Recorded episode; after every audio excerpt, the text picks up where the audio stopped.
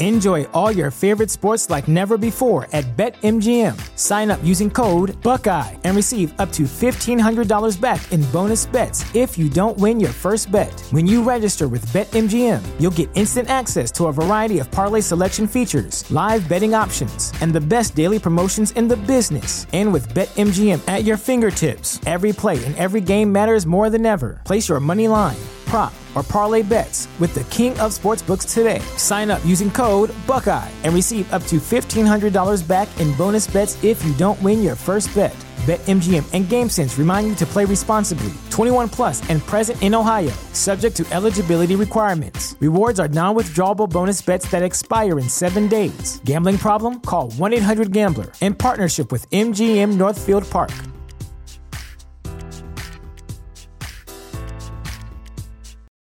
For the ones who work hard to ensure their crew can always go the extra mile, and the ones who get in early so everyone can go home on time, there's Grainger, offering professional grade supplies backed by product experts so you can quickly and easily find what you need. Plus, you can count on access to a committed team ready to go the extra mile for you. Call, clickgrainger.com, or just stop by. Grainger, for the ones who get it done.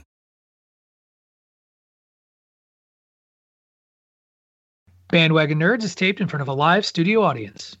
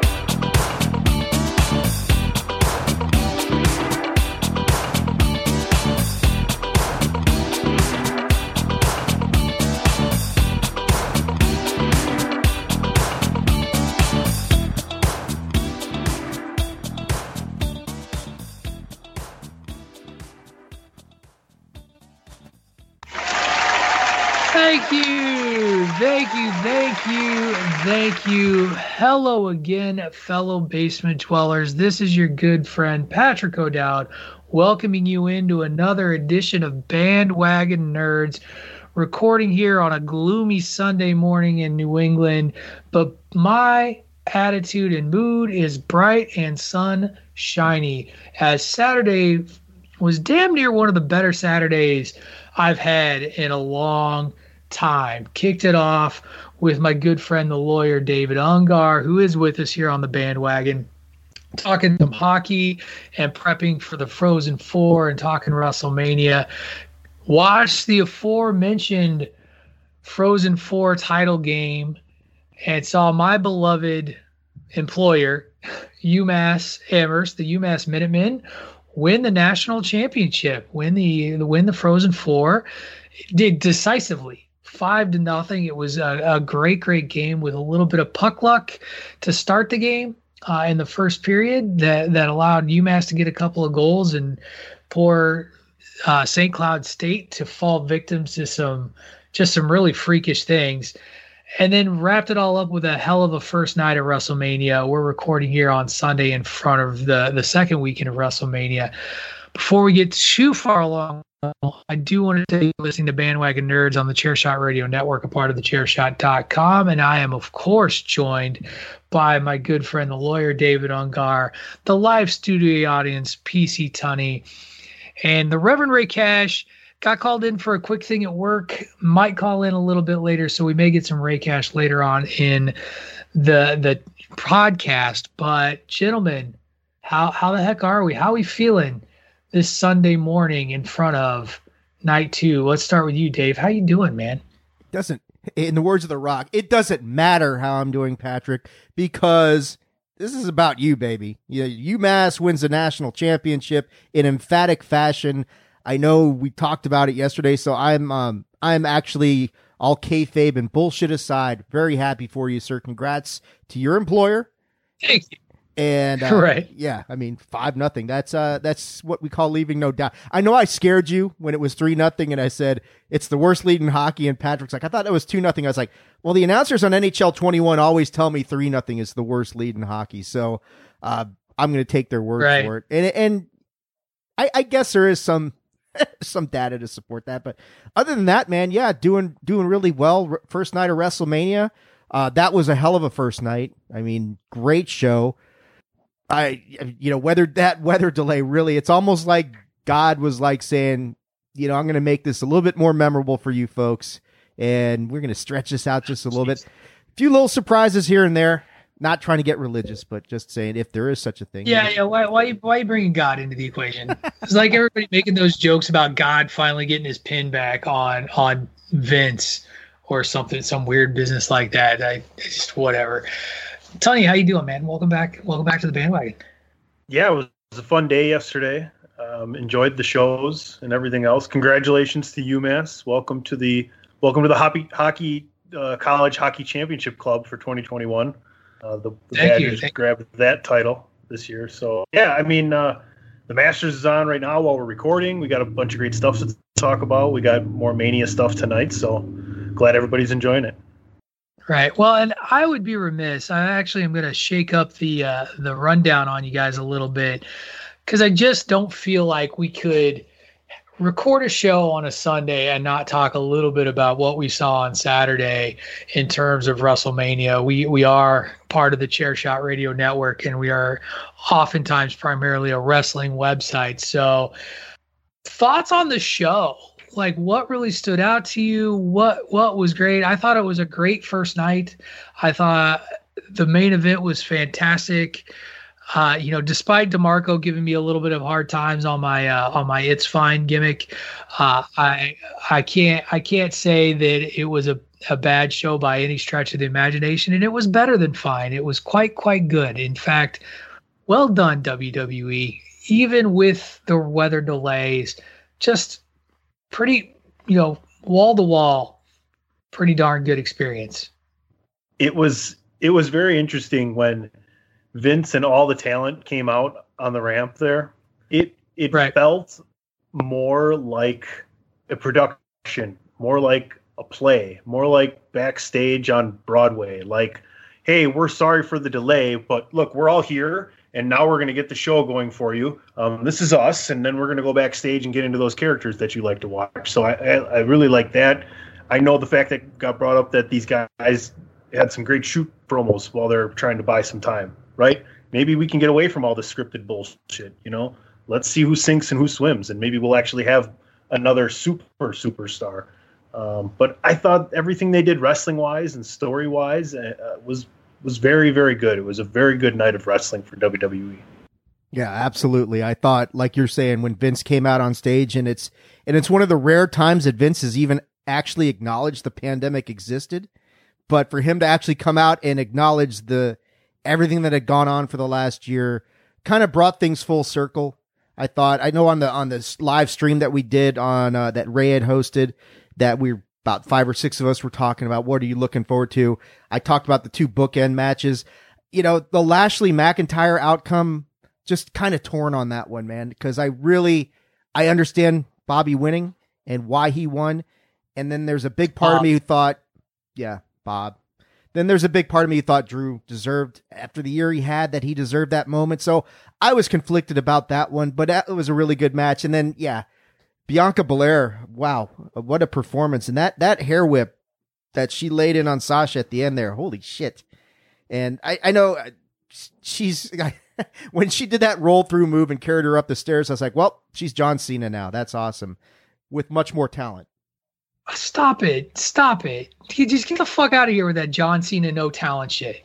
Like, no, just get out of here we're going to have to talk about that on an episode of Chair Shot Radio because John Cena does not get the credit he deserves. He's a great you think performer. Have talent. Who? He's a very talented worker too. Like he's, he's great performer. He's worked. He has worked as well as anybody with anybody in the company for the tenure that he's been there. I disagree wholeheartedly with limiting him to calling him a great performer. But enough about our John Cena disagreements. Where's, where's that Kermit K gift that you like to use? You know what? If you want, if you want to have that argument, then you can't say like his match with Umaga, his work with Edge, everything he's ever done with the Big Show. He works as well as anyone with Randy Orton, with Seth Rollins. You name it, he's done it. He's good at it. Stop it. Anyway, for me, you talked about Bob Lashley winning the the title and kind of being a surprise. I was surprised by that too. But somebody posted a, a pretty good um, tweet eh, about what I think was the intentionality of how that show was bookended with the opening match. The the opening image at the end of that first match is Bobby Lashley standing tall, and the final image of WrestleMania is Bianca Belair standing tall. Like that's a statement on the part of the WWE, I think. And I you you know, I think that it was fascinating to to kind of see that play out and what W what I think the WWE was trying to do in terms of talking about how they're moving forward and that this night was a big deal for a lot of people who don't look like me.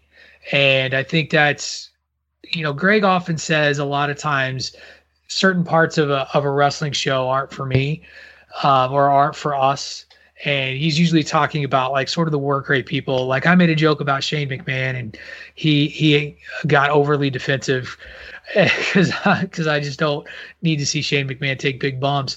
But the opening and closing of that show, I really felt like, you know, those weren't moments really for. It's like when Kofi Kingston won his title.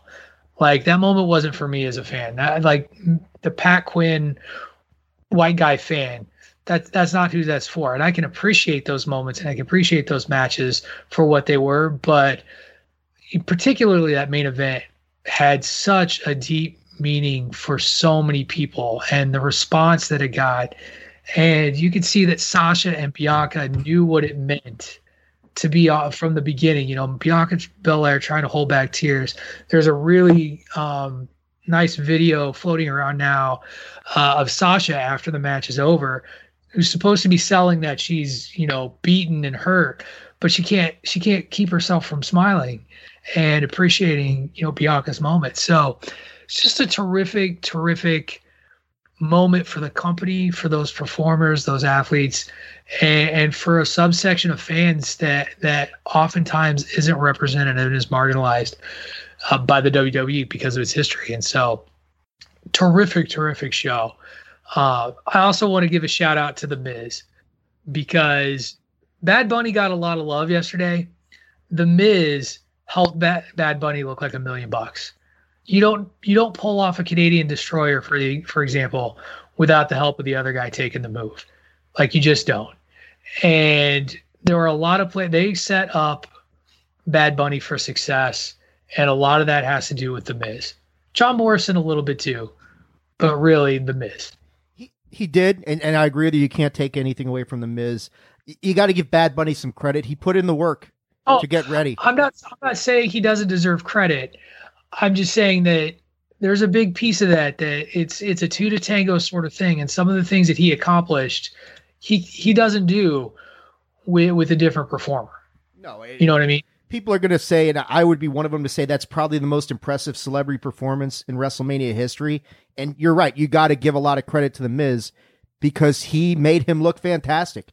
He re- he really did, and and you know, and Bunny did it really. I mean, I was going to tweet, you know, if this uh, music career doesn't work out for him, he might have a future in wrestling a little bit. But he um he was really, I mean, he's he sold really well. He didn't take a ton of punishment, but when he did, he sold it. He sold the hot tag. He did the little things that you don't expect a celebrity to do. So that was um that was an imp- very impressive performance. But you're absolutely right. It takes talent on the other side to make you know you can't do it all on your own.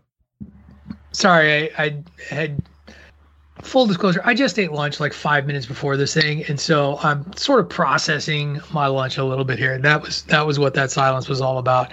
So you know, shame on me. Yeah, I know. I, my fault. My fault, studio audience. Yeah, I'm a poor podcaster. I'm terrible. Awesome. So, what are you looking forward to tonight?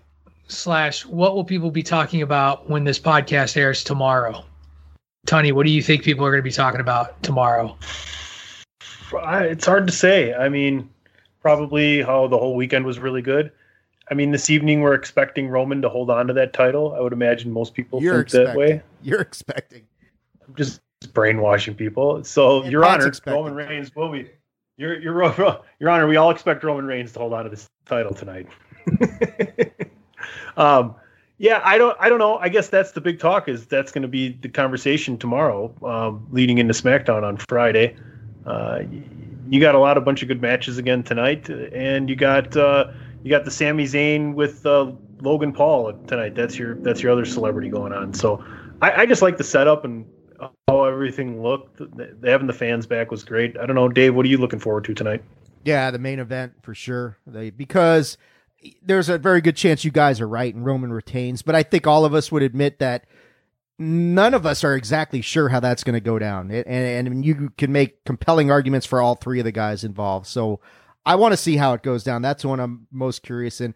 I, I'm really curious to see what happens with Bayley and just how whether Becky's trolling all of us with all this stuff and she trolled night one, she doesn't show up. Now it seems like oh she's trolling night two. She's not going to show up, and then that's usually when WWE swerves you and says, "Oh, here she is." Actually, uh, Bayley is a little bit too involved yesterday for to just not have anything pay off today. It would seem, but I think um I'm looking forward to that. I'm looking forward to the uh the title, the three Wait, title matches. Before you get before you get away from it, what about Charlotte? Yeah, I I mean, it just seems odd a WrestleMania with no Charlotte, no Bayley. Uh, that it just seems like they've got something's got to be going on with that. And I mean, even if they get, I don't know, we'll see. I mean, you got to figure Mania's all about the big moments, and and I'm not taking anything away from Lashley retaining, Bianca winning. Those are big moments in and of themselves, but they usually have some sort of set piece, use soccer parlance, right? Where they've got something that they're going to put out there and it's all set up and it's more character driven and it's not so much in ring stuff. It feels like they're going to do something like that tonight. Um, and I'm, I, I think it might revolve around Bayley, but the main event's where it's at. That's, that's got to be the big match. I'm curious about Asuka and Rhea Ripley, how they're going to do that one.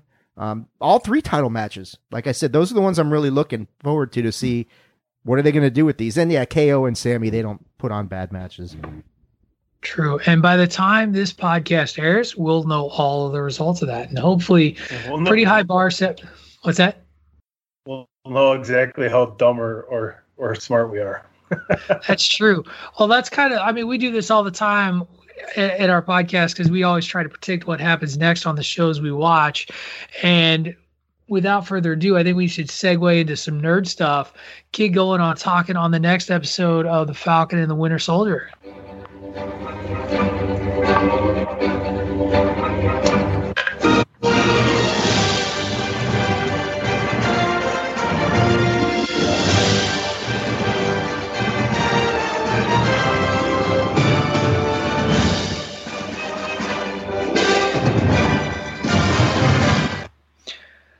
Okay, so I sent a DM to Ray Cash after I had watched the episode because I wasn't sure if David watched it yet, and I wasn't sure if if Tony had watched it yet. I was pretty sure Tony probably did because he's usually one of the earlier ones to, to catch the show. But I sent I sent Ray uh, a DM that basically said John Walker needs himself a little bit of Johnnie Walker and calm himself the fuck down. That guy needs a hug. And we saw John Walker break in a in a big big way today uh, in this week's episode of the Falcon and the Winter Soldier. So to give a quick recap to to those who aren't spoiler or haven't watched the episode or you know sorry spoiler alert we refocus ourselves on trying to track down the flag smashers Sam and Bucky have a lead on this uh, woman who is important to Karli, the leader of the Flag Smashers. I can't remember her name off the top of her head that she had uh, passed away in the previous episode. They catch wind of where her location might be. They learn through some clever trickery by Baron Zemo in bribing some children with candy, Turkish delight to be exact that this woman has died, the funeral is that day, and that there's an opportunity. And Sam and Bucky and Zemo are on their way to try and talk to Karli when John Walker shows up with his sidekick, already keyed up, ready to just bust down the door and bring this bring Karli to justice because she blew up a building and there were people inside who who died. And throughout the whole episode, John Walker's really trying to push this I'm in charge, I'm Captain America thing while also struggling to reconcile uh, still with that theme of he's not Captain America, he's just not good enough, he's not strong enough. And the super soldier serum really comes into play here, eventually leading to him coming into one vial that it is pretty clear by the end he takes.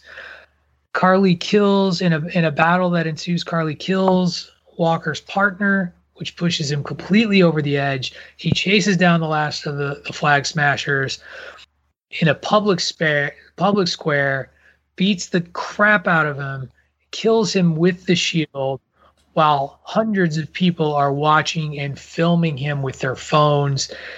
The name of the episode is something like The World is Watching. And it takes on a double meaning because at the very beginning, it's all about the world seeing what the flag smashers have done and Karli's actions with blowing up the building, and ends with Captain America himself, John Walker, bloody shield in hand, being filmed by all these people after he has completely lost his mind. Dave, I'll start with you. Reactions to this week's episode. Well, I let's see. This is really kind of following along the lines of the of the comics more and more, I think.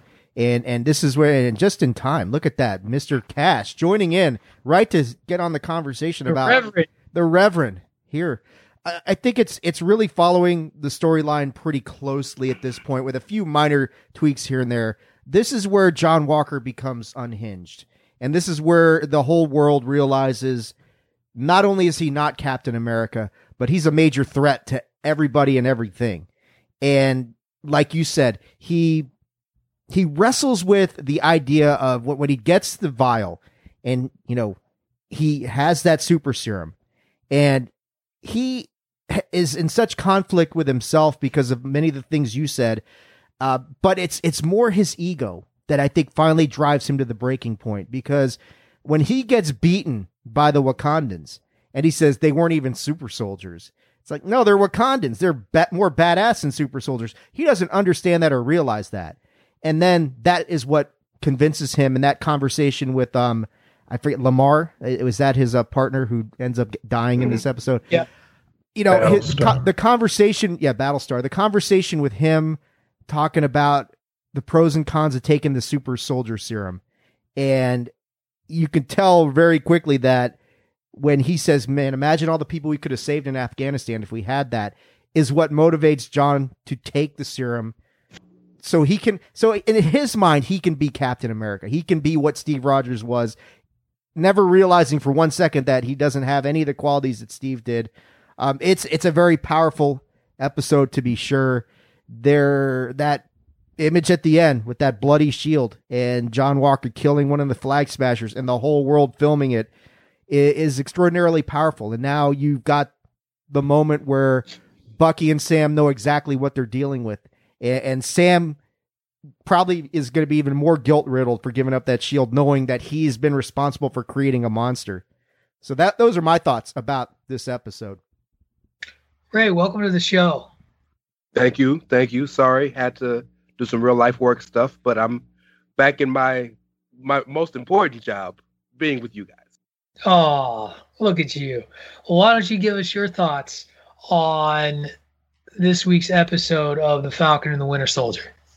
Man, I I, I love those episodes that aren't super, um, they don't have a ton of or super riddled with action, but have just enough. But they further the story so far. Now, people like us four, I'm and I, I know definitely to a smaller extent, but I know definitely me and Dave and Patrick to a deeper extent. I'm not sure if you know the story of John Walker Tunney. Know who he is. John Walker is essentially a less popular but more patriotic Punisher. And only difference is we see John Walker devolve into who he becomes. Whereas when we see Punisher in any iteration, he's already that man, and then you have flashbacks. So you get a good chance to see, and me and Patrick had a good conversation about this personally over the past weekend, of this earlier this weekend, about seeing how he devolved, not just from the beginning of the show, but simply in this episode. You got to understand, man. If if he wasn't so douchey, you'd almost feel sorry for him because he was thrust in a position that was just unwinnable. First and foremost, the first time you see him, he's riddled with uh, confusion, um, imposter syndrome. I think we said in earlier shows of can he fill this role, um, and then you see him have the false bravado, and in his first fight, they get the ass kicked. And then you see, okay, well, you know what? No problem, because I got my boy and I got the Avengers with me. I got Captain America's two best friends. And they're like, nah, bro, we don't fuck with you. And then he's like, all right, I'll give you one more chance. I understand. It's a little rough right now. Then you see, they're like, no, we'll give you some information, but we really don't mess with you. And we're going to do this on our, our own because we can do it better than you can. And then you see him start to get upset. And then you see him get spit in the face by uh, uh, just a civilian because they're like, we don't trust you, we don't like you, we don't rock with you, I don't care who you are. And you just see him further and further and further fail. And all the things that made Steve Steve are the things that don't make John John, if you will. So when you see this episode and he finally gets cricket and handles business. And from the moment you see him, business picks up. To borrow a wrestling euphemism, because the moment he, he's you see him on screen from the first time, he's hype, he's pissed, he's mad. He already mad at Sam and Bucky just off GP, but now he's mad because they they they know what's going on more than he do than than he does, and they broke out Zemo, and then they know everything that's happening. Then they know where Karli is, but Sam wants to do it the Captain America way, it's it's I think it's a beautiful storytelling in just this episode of who John Walker and U.S. Agent is as a character. Um, and the dis- disagreement me and Patrick had was that he thought it was just a little too rushed, and I agree. It'd have been nice to be a little more fleshed out, but you see it very clearly at every point where this dude goes from happy to be here guy to my best friend just got killed. The one moral compass I had and now I got to go and handle business and be who I know I need to be. On top of the fact that you guys spoke about it, Dave. Uh, when I start when I got on the call, Dave was talking about it in depth. Now I can be the real cap because I got the super soldier serum. The problem is his personality has gotten in the way of his ability to become as good as he can, and that's why he's the heel, and that's why none of his qualities are necessarily redeeming because he had the ne- the necessary tools available to him to come into this and and handle business the right way and be humble about it, not overly confident, right? I think, you know, I said it on I think after we reviewed the first one, you don't know what you don't know. And Falcon and the Winter Soldier, they already know and they were there and available. So him not taking advantage of that, letting his own personality get in the way, to me has been the biggest downfall and why he's the bad guy. And we've spoken ad nauseum about the fact that just what made Steve. Steve was Captain America before he ever got the ser- serum. Steve was Captain right. America because of who he was as a person, which is why he gave the mantle to Sam. Because Sam was Captain America before he ever put the wings on of because of who he was as a person.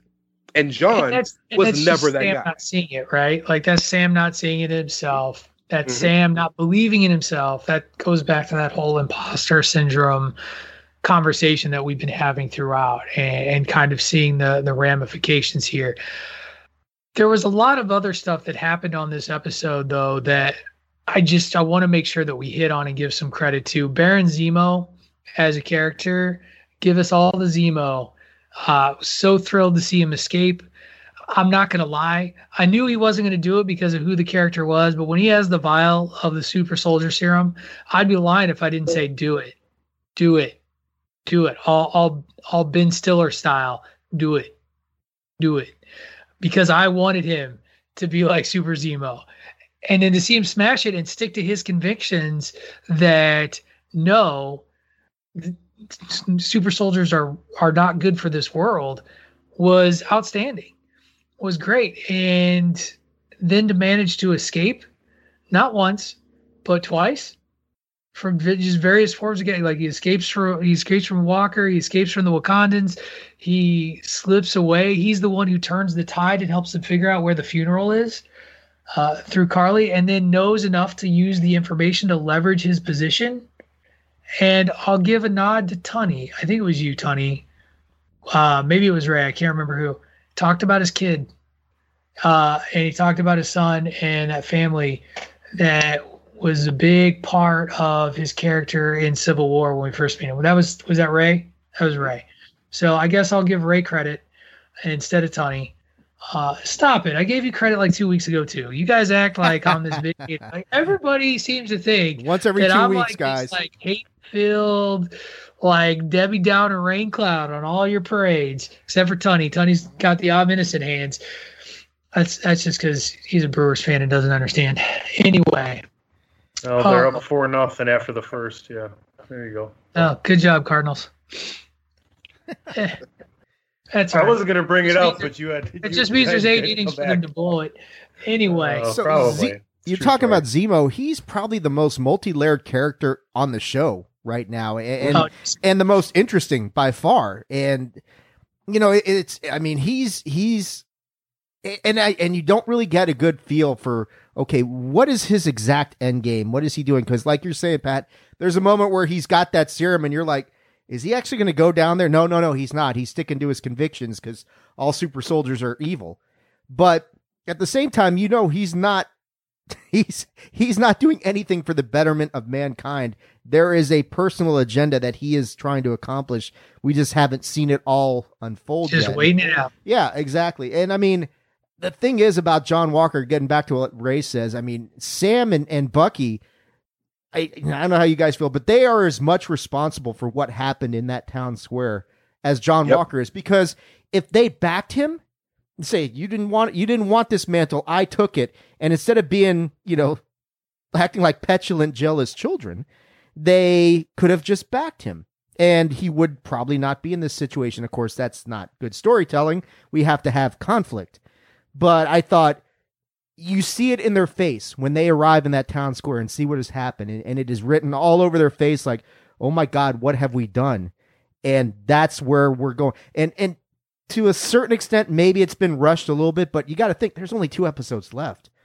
You got to have the big conflict and then the resolution. That was where that was where my conversation with ray kicked off is that that de-evolution of john walker to me felt a little, and I don't want this to get blown out of proportion. Like, I don't think it's been terrible, but it felt a little unearned because you have six episodes, right? And so we we really don't get any sense of who John Walker is as a character until episode two.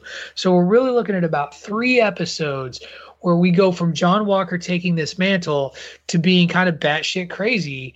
Mm-hmm. And, and yeah, the signs are there. Like it's not like they didn't foreshadow it to me it just it felt like of all the times where i'm like man i wish they would have had a seventh or eighth episode he, just for the sake of allowing that burn to be a little bit slower so that maybe you do yes that's you know the same thing uh, so that maybe you do empathize a little bit more with john walker as a character.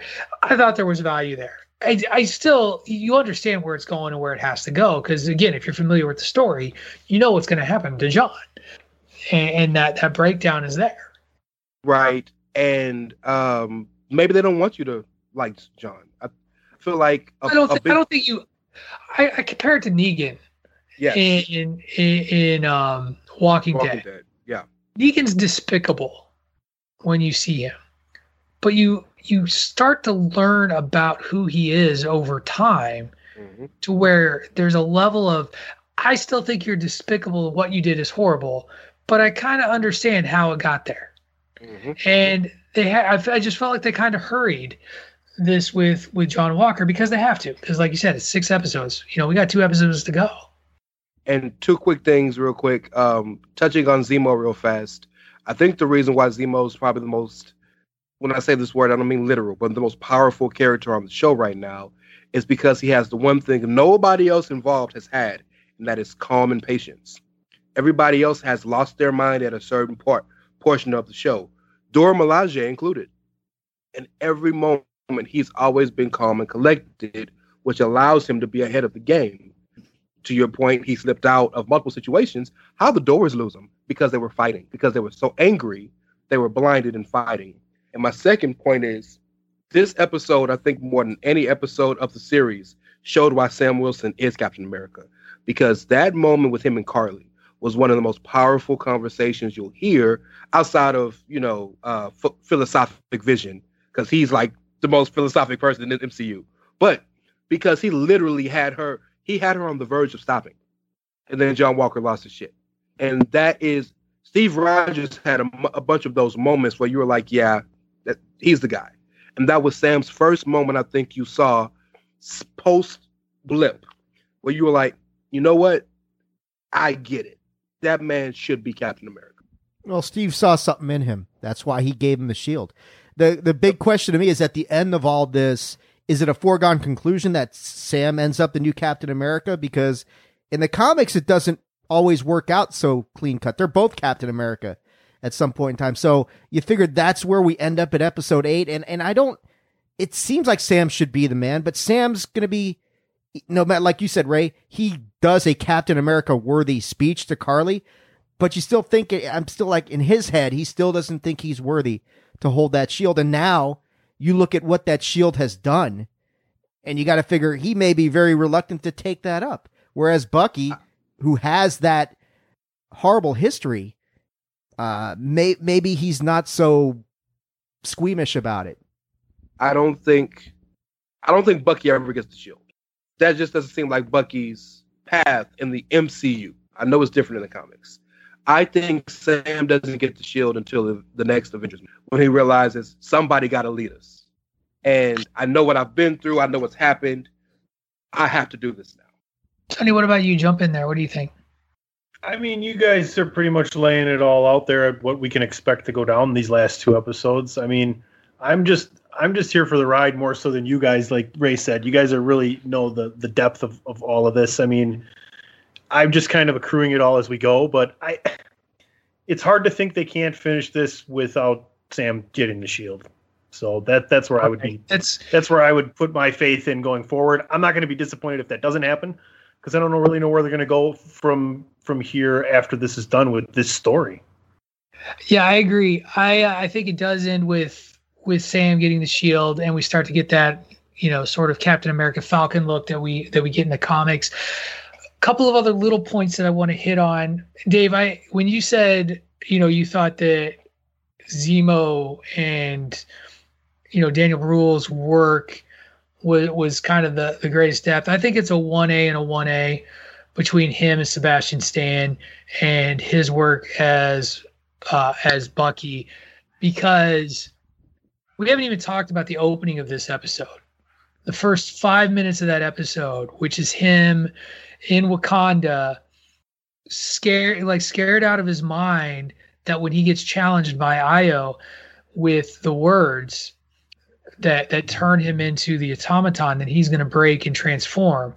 And the emotion that he goes through and that he shows and that he has shown throughout this whole show from the episodes with the therapist to that big moment he has with Sam where he tells him that you know if if you if you failed then I fail.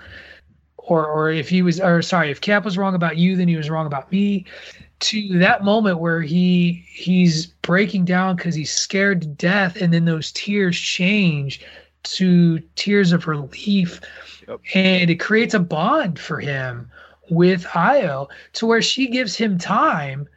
She gives him eight hours to to try and use Zemo when that's not something that is is in the mo at all uh, of of the, of the Wakandans and so and she's disappointed in him. And in that battle, it's crazy. Like you could see, she didn't want to kick his ass, so she just took away the one thing he had that that would really like. And it, we didn't even talk about this, but it reminded me of Kill Bill Volume Two with the the five like bullet points that automatically kill you. She's just like dook dook dook, and the arm is gone. And and Sam's like, "Did you know they could do that?" And he's like, "No." but it was amazing, right? Mm-hmm. Like, but it was this great moment, and Sebastian Stan, I think, deserves a lot of like all of these big four, like because Anthony Mackie's been terrific as well. It's just there, there's such an elevation from Bruhl and from Stan that it's kind of hard to match. It's it's been great, and I actually think that this has been a real great Bucky story, more than a Falcon story, even so though far. the Falcon name is first. Yeah, so far you're absolutely right. I'm so glad you touched on that that scene, which again powerful, and I appreciate that they it gives you depth into the relationship between Ayo and Bucky, because you know what what I feel like with these TV shows, these Marvel, well, I'm sorry, mini series are doing is bridging the gap we've missed from the blip and now post blip because we had to rush there from uh, Endgame to Captain Marvel to see who Captain Marvel was. From I'm sorry, Infinity War to Captain Marvel to event to Infinity War to Far From Home. We didn't get a chance to see well what happened, and so I'm sure a lot of people wondered, well, what happened when Bucky was in Wakanda, and you get a chance to see that, and man, that that that that cry of relief. All of us, maybe not through tears, but all of us have had that release moment of relief where you're like something is really really burdening you and you feel like it's gone. And all you can do is however you let it out. Um yeah great point on that. And yes sebastian stan is killing this right now. There's like a sub story that i wanted to throw out to you guys. I mean i, I know i know thanos isn't coming back or anything like that but they talk about it in this thing where how the world was during the blip where so many people were missing so many communities and so many like world uh, leaders and just countries. Everybody had to pull together to to make up for the fact that half of the half of humanity was gone, and that's what the flag smashers are all about. The one world, you know, one world, that sort of thing. And then when they all came back, it created all these issues. That's why Karli's doing what she's doing.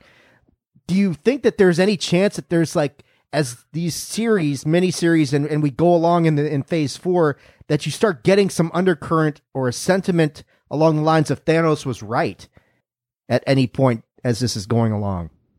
Well, I think that there's an argument for that. I, I think that one of the reasons that Sam connects so well with Karli in that conversation is because part of what he says is, I agree with you. I I recognize and as somebody who came back, right? Both of them, like him and Bucky. World, right? The world, fi- but Sam's the one who's talking to Karli. This is the the Sam and Karli conversation, where he's like, "You're, I agree with you. What you what's happening is your message is being corrupted by your actions, and." He he he talks about it. he's like you know Bruce Banner snaps his fingers and everything that had been kind of recovering is thrown back into chaos. And so it's it's a really interesting thought process when you kind of look at it because how does that paint the Avengers who undo everything? It doesn't exactly paint them as the good guys necessarily anymore from a certain point of view. And speaking of Avengers, to your point about what people think Thanos was right, in Endgame, at the beginning, after they killed Thanos, Steve says when he's talking to Nat, well, you know, life is thriving right now. I haven't yeah. seen the harbor so clear. I haven't seen fish in the harbor since I was a kid. Mind you, that was in the 30s for that dude. So like there already is an undercurrent and a a, a history of of a verbal undercurrent that Thanos was right. And I think that was the beauty of the Thanos character, in that much like Karli, even going to really matter, much like Zemo. What they thought and what they believe in is correct. It's how they're going about it. And that's a lot of the villains in most more recent times. Sympathetic, Killmonger, Vulture, they may be going about things the, the wrong way, but their undercurrent in their belief is pretty it's pretty understandable. Agreed, 100%. This is a really dense episode. I like that you brought up the good point, Ray, that there wasn't a lot of action here. I think they're saving that for episode five and six. And, uh, you know, and I look forward to this group talking through episode five next week when we get there because we're, we're going to be coming to a head and it's going to be a huge, huge thing. But we got to move on. Uh, sorry, we got to move on. Uh, and I figured it was an interesting week of news. We're gonna go back to the trailer park, and as I look at this, I need to find a good uh, good trailer park soundbite introduction thing. I'm thinking something very deliverance, very banjo-y, um, to kind of bring Fog, us into the trailer Foggy park. Mountain breakdown, baby. Foggy Mountain breakdown. That might that might be doable. But there were four. There were actually four trailers. That one's not a trailer.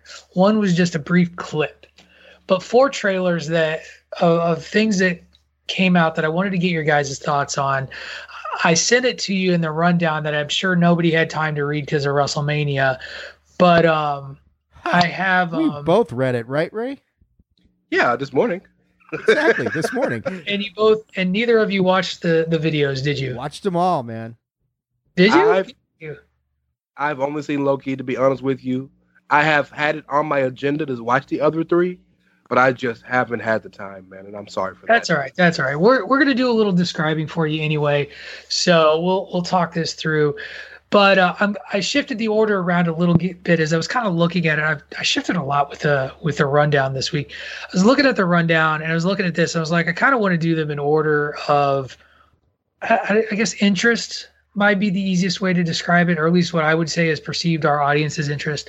But I started with the clip that wasn't a trailer, and that was the 20 to 30 second clip that was dropped online of a scene from uh, the releasing in 2027 film Ghostbusters Afterlife, which was this trippy as balls little scene with Paul Rudd walking through a grocery store, hearing some noises before looking at a bag of marshmallows that opens up and a miniature Stay Puft Marshmallow Man bursts out. And Paul Rudd goes to like pet it and it bites his finger.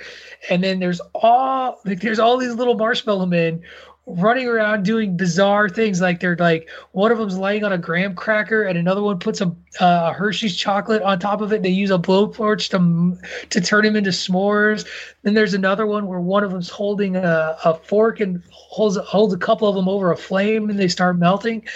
And this is more of just a if you if you watched it, just kind of a reaction thing because I was like, man, that's trippy. That's trippy as hell. And pretty darn entertaining, and I hope I hope that we get more of it. So, Tony, did you have a chance to watch the videos? I asked the other two.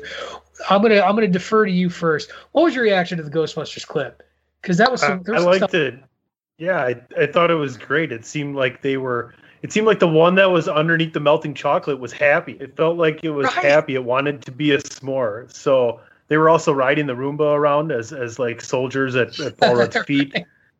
I would honestly, I mean, we're gonna get to we're gonna get to more conversation like this about like how you like things and and and how they're portrayed in, in media.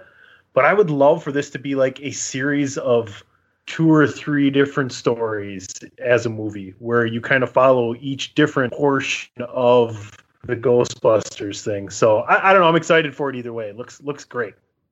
Right, I can't wait for another trailer. I hope that that means that there's a trailer coming.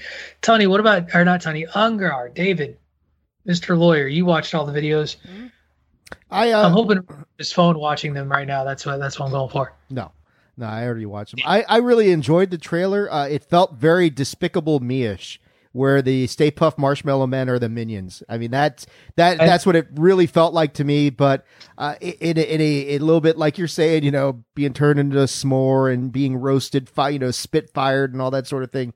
Uh, a little bit different take on the whole thing, but yeah, as soon as the state, little Stay Puft Marshmallow Man comes out of the bag, I just smiled a little bit because that's that's going to n- nostalgia, the sweet spot of nostalgia right there for a lot of us. So. The the little O'Dowd was like, "Aw," the whole time, like like it was a bunch of little puppies running around. So, yeah, I I think what this told me though is that, that you know we're going to get a little bit of some some frenetic mayhem with this, and and that's kind of that's kind of exciting to me, and, and what I hope um, gives us I, I, hope that's the experience for the movie because part of the charm of the original ghostbusters was just the mayhem of the ghosts so big time there. Ray you got a big smile. You want to you want to share with the class? That trailer makes you happy bro. Like it right? really really makes you happy. Um even though they're evil. Right. Yeah but i mean how many evil the minions are evil the gremlins are evil but they still make you happy right? Maybe that's maybe that's the Gremlins, but you know what I'm saying.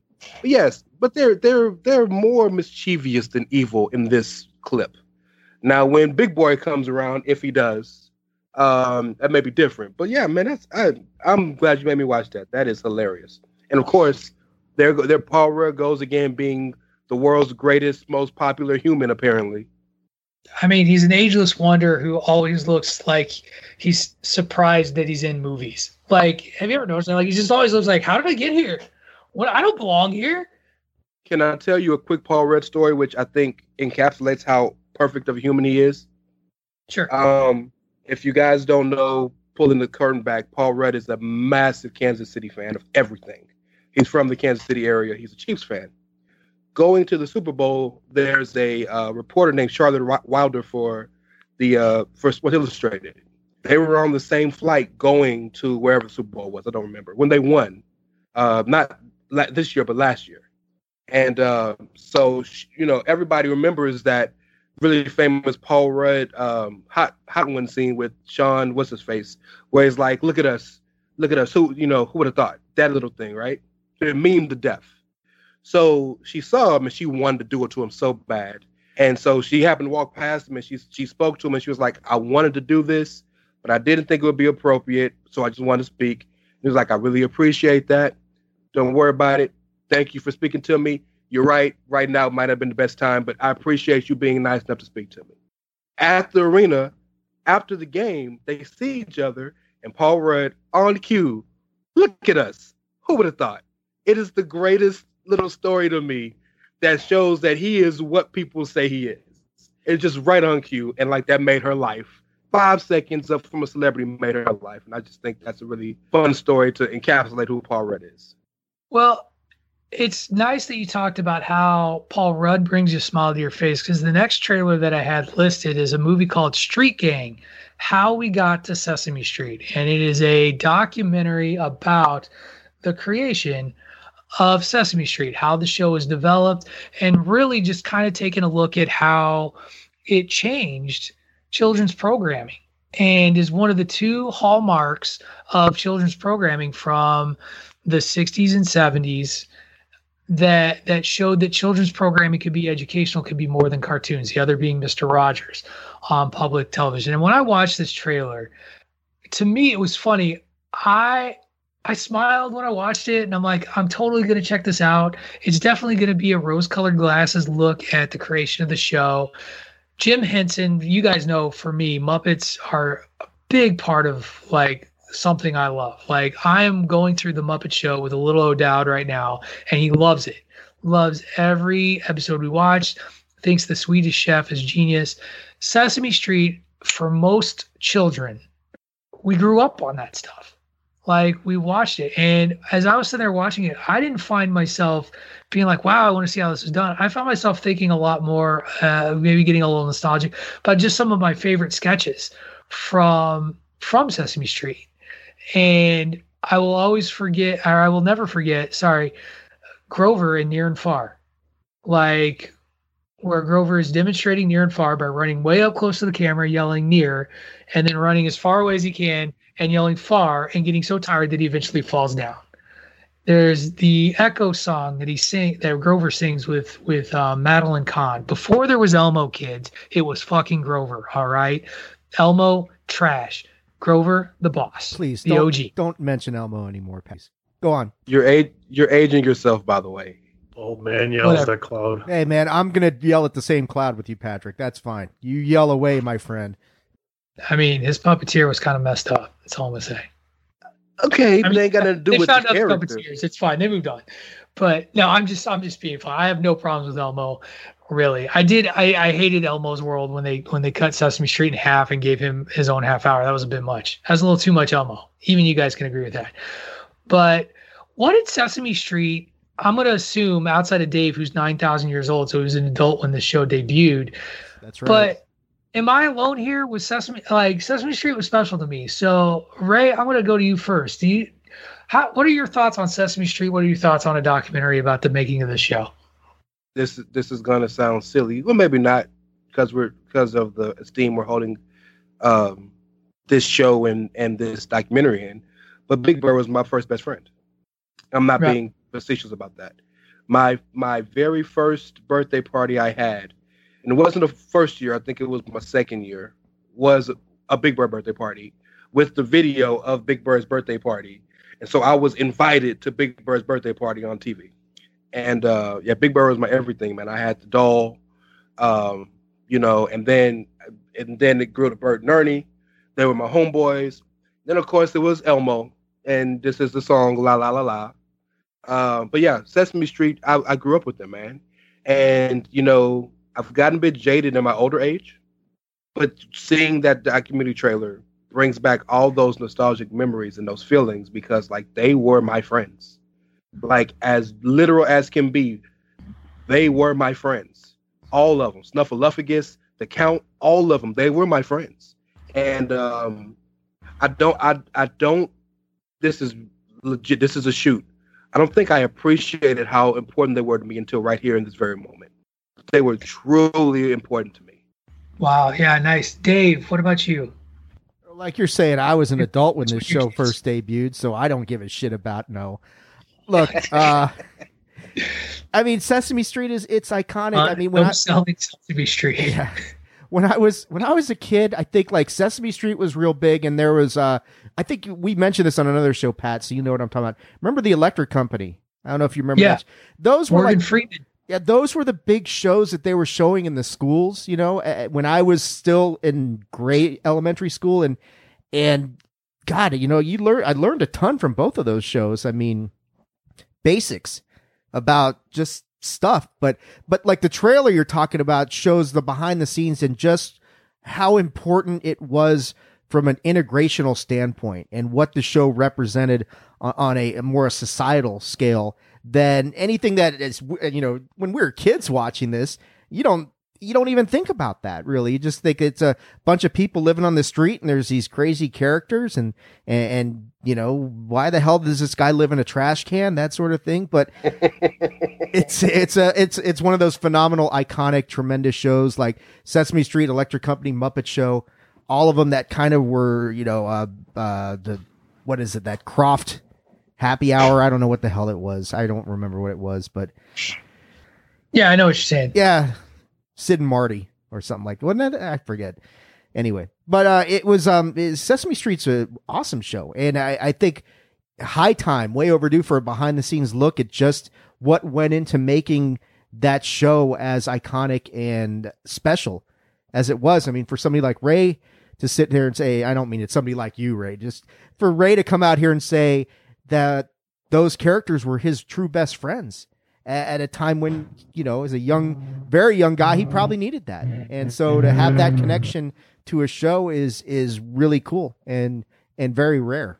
So i, I i'm very interested in it definitely. You talk about you know education and and integrating education into children's television and making that paramount. And then also just talk about inclusion and and integration on a on a, glo- a landscape of, of between race and, and, and religion and things of that nature and just kind of coexisting. I'm a big fan of it. I mean, I watched it when I was a kid. Shoot, I still use their sound, some of their sound. I have one right now. I could play for you if I wanted to. I, I have I have their sound bites on my for my shows. So yeah, it's just a it's in a it's a piece of American culture and history that is very true to like us going. All right, we have this beautiful thing called the television. Children are watching it let's put it to good use, right? And then the things they did along the way were just were just excellent. So I, I'm I'm here for it. I can't wait to watch it. I often think of something that I think in my mind I call the time capsule effect. And what I mean is, can you, if you were to tell the story of the world in a very abbreviated time, what would be if you if it was important enough to tell it in that story, then it is it is of extreme importance there's a ton of things that don't matter ultimately if you're telling the story of the world. You cannot tell the story of this earth without Sesame Street. And that is a crazy statement to say, but it truly is because Sesame Street created an entire genre. Like now you see all these children's shows that started with Sesame Street. Now you see all these shows. I mean, I'm talking even shitty ones. Blue's Clues, Bear in the Big Blue House, Yo Gabba Gabba. So many of these shows all come from Sesame Street. SpongeBob. Yeah, absolutely. SpongeBob's so, influence. So, yeah, God. No one, anyway. no one mentioned Cookie Monster, so shout out to the Cookie Monster, my favorite. Yeah, cookies. Oh yeah, Bert and Ernie, cookies. baby. So, hey Bert. Before I walk away from this, uh, Ray, you mentioned your love of Big Bird uh, as a kid.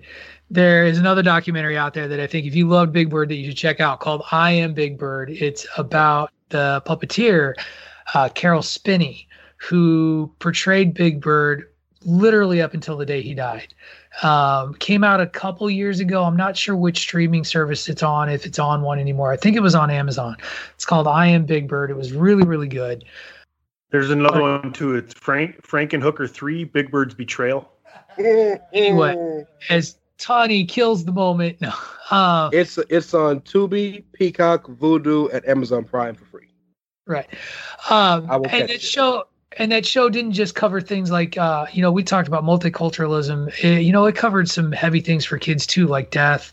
It covered um, homelessness poverty divorce all that kind of stuff. Between Life. like i said between that and between that and mr rogers on pbs uh, they they treated children in a way that was both respectful and at their level. And so definitely think that's going to be a documentary to, to check out shifting gears in an entirely different direction, the next trailer that I had on there uh, dropped this week was for Jupiter's Legacy.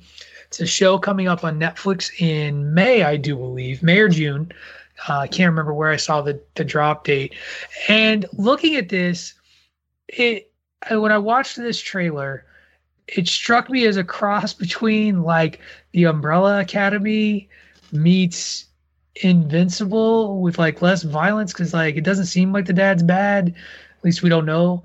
But um josh duhamel or i can't ever pronounce his name play plays the lead in this but it's it's this story of a of a group of superheroes that have been around for about 90 years or so one of which uh, or a couple of which have started a family and are trying to prepare the next generation of what's to come. Now this is based on a, a comic by mark millar who is a big name in the comic book industry. So if you don't know who Mark Millar is, just take a look. Daredevil, anyone, uh, amongst other things.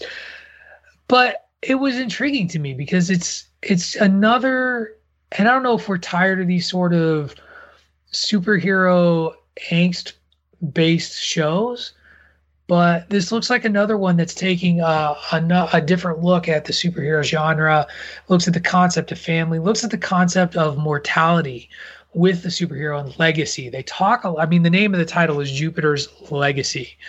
And so there's a lot of this concept of what are we leaving behind and what are we building towards the future. And for me it was just it was really really intriguing. I, i'm not familiar with the comic at all but thought that the trailer looked like it might be worth a look. Uh, I think Dave, it's your turn to go first. Everybody else has gotten a gotten to take first crack. So, thoughts on Jupiter's Legacy? Yeah, I think the comparison with Umbrella Academy meets Invincible, with maybe a little bit of a sprinkling of the boys thrown in there, uh, here and there, but that's kind of early to tell. It, it, looks interesting. I think this is an Image Comics. Is that Mark Millar? Was he writing for Image?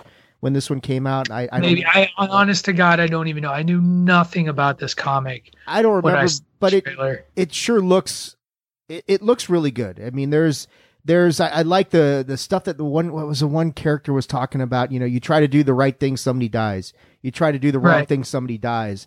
And and that's that's a quandary in a lot of superheroes that they all share that that thing. You know, you're you're trying to be by a superhero, trying to prevent death and destruction, and no matter what you do, sometimes it doesn't work out that way. Ray's nodding his head like it is an image. Image. Okay. Yes. So if Image did it, chances are very strong that it's a good comic series. If dare I say, great comic series, and if they've adapted that for Netflix, I mean, uh, honestly, Pat, when I was watching the trailer, I was like, shit, here's something else I got to watch That's what I thought. You know. My bad. And and I, because it looks. my job, I'm just sharing. No, because that's no, that's great, and it and it looks. I mean, that's for something to I to see it and look at it and just at first blush say, yeah, I got to watch that.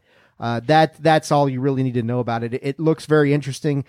A little hard to get grasp exactly what's going on. I, I think the Invincible uh, comparison is very apt, but yeah, we haven't seen anything to suggest that the dad has gone rogue and turned omni manish on us. But certainly right. things haven't worked out the way he intended, and the byproduct are the I don't know if they're his kids or adopted kids like Umbrella Academy, like you said, but they're kind of second guessing their father's agenda and hit the message he's sending.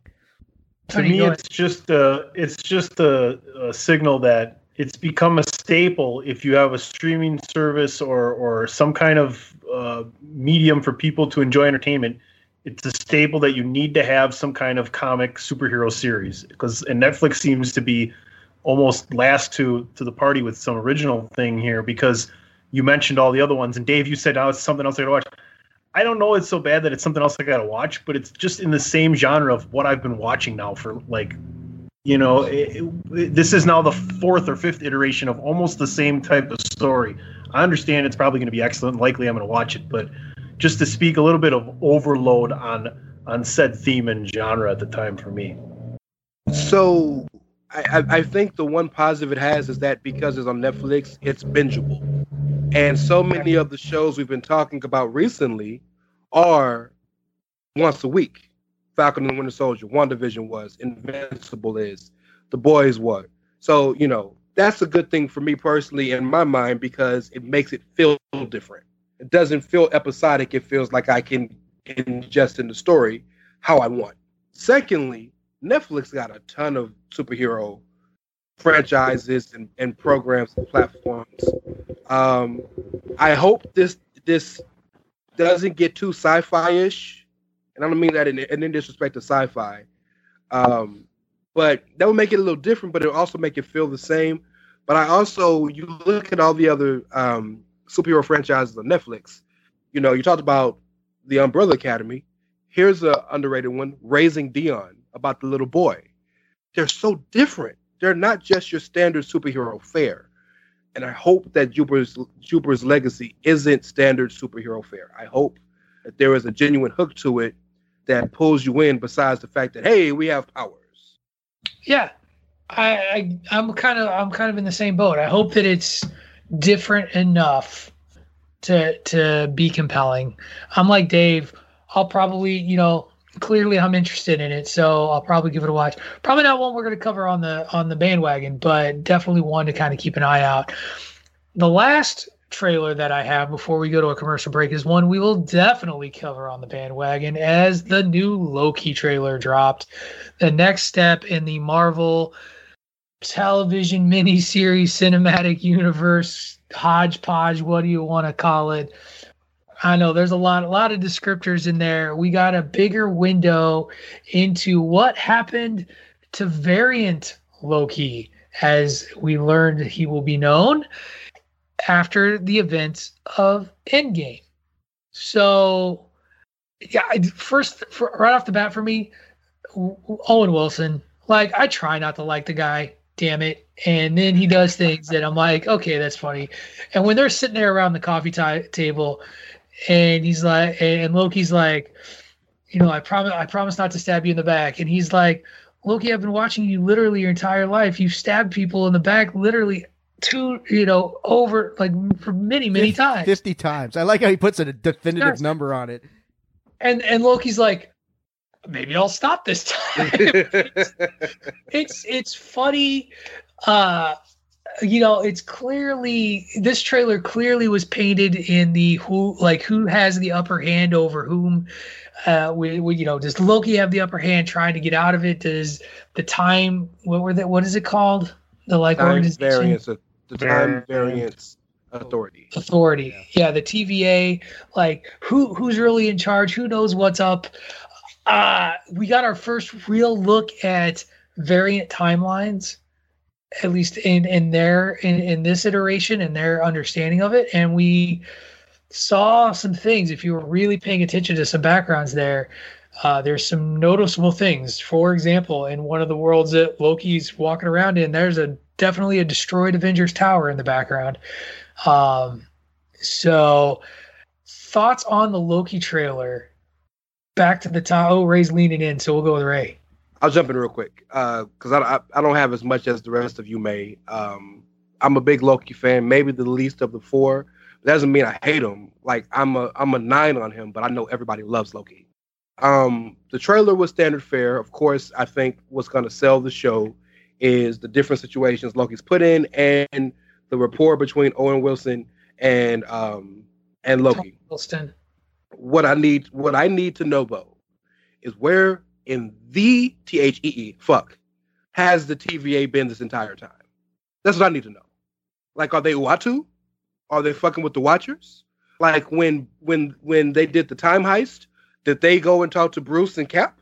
Like I need to know these things because it seems really weird for this to have been around forever and we're 24 23 20 well by the time it comes out 24 episode uh, movies in and all of a sudden oh yeah we're just going to stop loki like i need to know more about them so this to me the most interesting thing about this entire show has nothing to do with loki yeah the, the tva is very interesting because at what point do they get involved you know hey man when thanos reversed time to kill Vision? You guys didn't think that that was a time anomaly that maybe you should have jumped in there and done something, or were you just afraid that Thanos would obliterate you guys as well? So I, I agree with Ray. The questions are as to when and where and what are the parameters for them to get involved and why Loki, other than the fact that in one timeline he's dead. And now you've got variant Loki who's very much alive and, and, or, you know, maybe he's just too mischievous to be left to his own devices. But I, I love the trailer. I thought like like Patrick, you were saying how it's the kind of that concept of who's really in charge. Half the trailer looks like the TVA's in charge.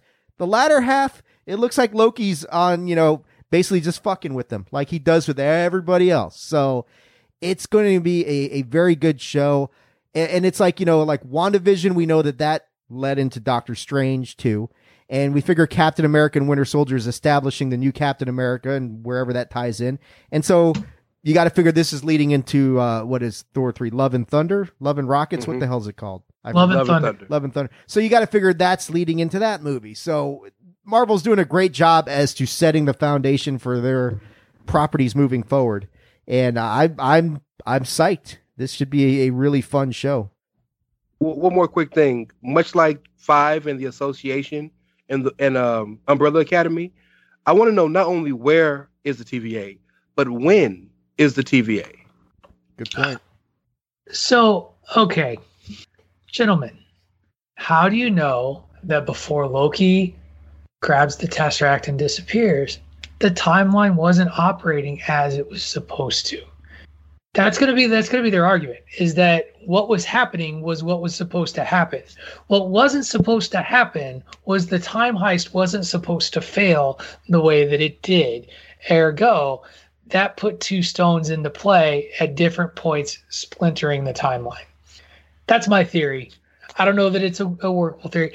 Here, for me, so I've talked about this comic before on this show.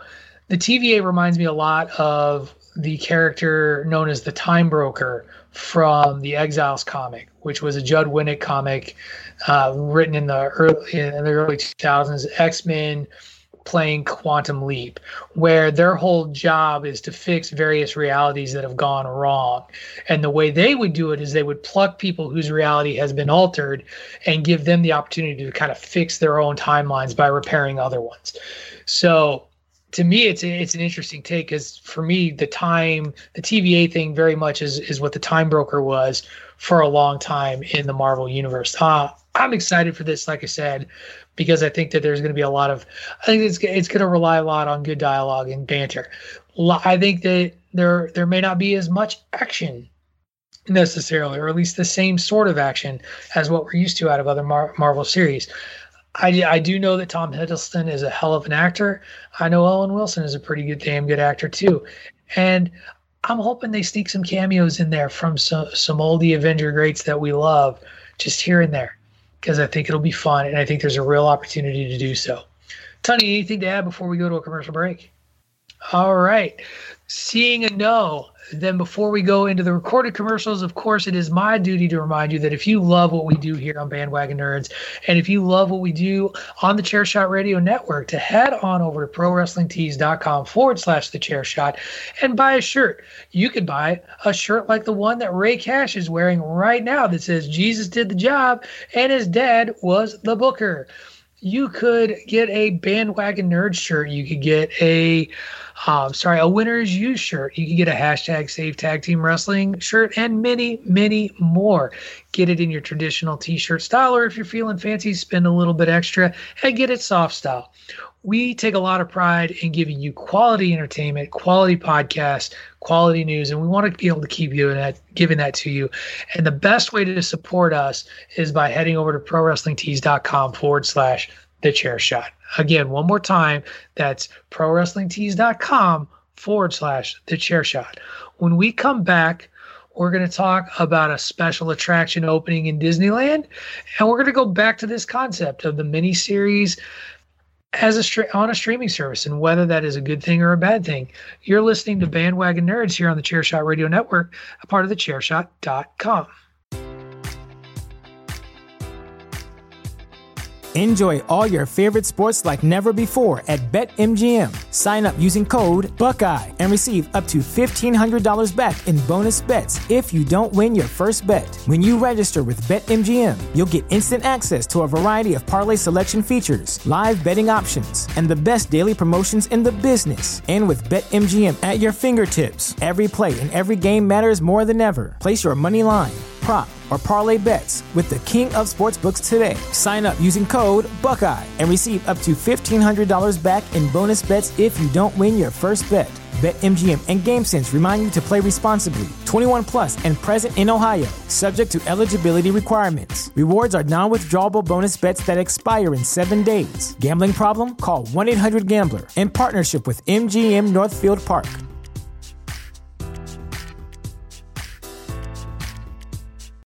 Without the ones like you, who work tirelessly to keep things running, everything would suddenly stop. Hospitals, factories, schools, and power plants, they all depend on you. No matter the weather, emergency, or time of day, you're the ones who get it done. At Grainger, we're here for you with professional grade industrial supplies. Count on real time product availability and fast delivery. Call clickgrainger.com or just stop by. Grainger for the ones who get it done. Promotional consideration paid for by the following. Hey folks, PC Tony here. Thanks to our new partnership with Angry Lemonade, you can save 10% on physical products and digital commissions using the promo code ChairShot. Head to angrylemonade.net to check out their amazing catalog of products and services. Use the promo code ChairShot to save 10%. That's angrylemonade.net. Are you looking for the newest and hottest in the world of pro wrestling? Then check out the amazing action on Powerslam.tv, the biggest indie pro wrestling channel in the world. Get over 6,000 hours of the best events from over 150 of your favorite promotions from 20 different countries around the globe. Brands like Progress Wrestling, Evolve Wrestling, Combat Zone, Defy, PCW Ultra, PWX, Over the Top, Shine, and hundreds of others with fresh content added every day for only $5.99 per month. Get your free trial today at powerslam.tv. Go to powerslam.tv, promo code chairshot, get your free month. Again, that's powerslam.tv, promo code chairshot.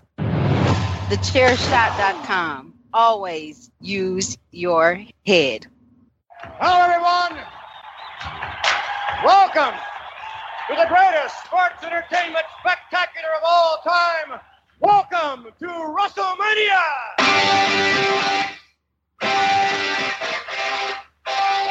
Hey folks, PC Tony here. Make sure you're checking out Mania Madness every Friday afternoon on thechairshot.com. Christopher Platt and a rotating list of guests go through every WrestleMania one six pack at a time. Check it out every Friday only on the Chairshot Radio Network. And we are back. That was a long commercial break. WrestleMania Madness, Mania Madness has concluded, by the way. No more Fridays of Mania Madness. They wrapped up their last episode. Um, it was quite the episode for those of you who haven't catch, I didn't catch it. Please go back and catch it. There was a lot going on there, gentlemen. Uh, a couple, a couple of the, couple of the culprits are on this show. I'm seeing some gestures and claiming that maybe there were some some alternative substances involved, some liquid courage, if you will. One of the funnest people I've ever podcasted with joined the show, and one of the funnest people Chris has ever parted with joined the show. So, anytime you get Danny Hardcore Hunman involved in a podcast, you're going to have a good time, whether it's doing the podcast or listening to the podcast. And yes, we maybe what not Dave, but me, Danny, and Platt got pretty ripped on a Monday evening. So if you want to hear something special, Give Don't listen to that. Oh, it's, it's, special. Give the final episode of Mania Madness a listen. Uh, congratulations on all that work, though. That's a, I, you know, that's a labor of love and a half.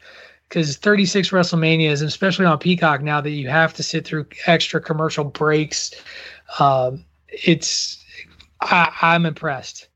First of all, Dave was there for five out of the six of them, so he knows the labor that me, him, and Platt did a, did a lot of work there. But luckily for me, the last thing I'll say about it is uh, I the first 30 I watched on WWE Network, and it made it a lot easier when they break it down to a skip to this match, skip to that match.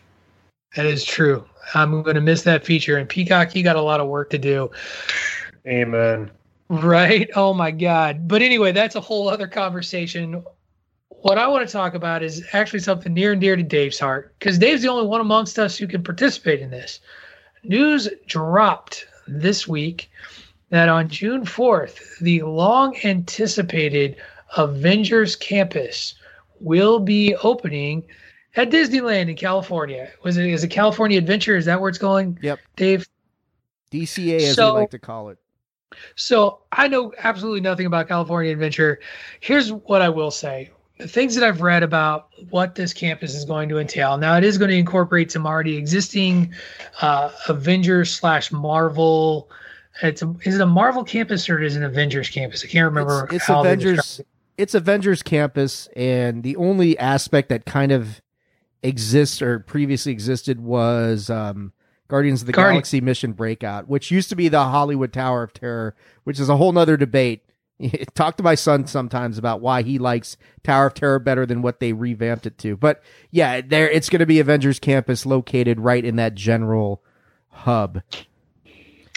So here's here's one of the things that, that I remember because there's a there's a couple of thematic elements that they put in there that they mentioned. It looks like there's going to be some sort of Ant Man thing.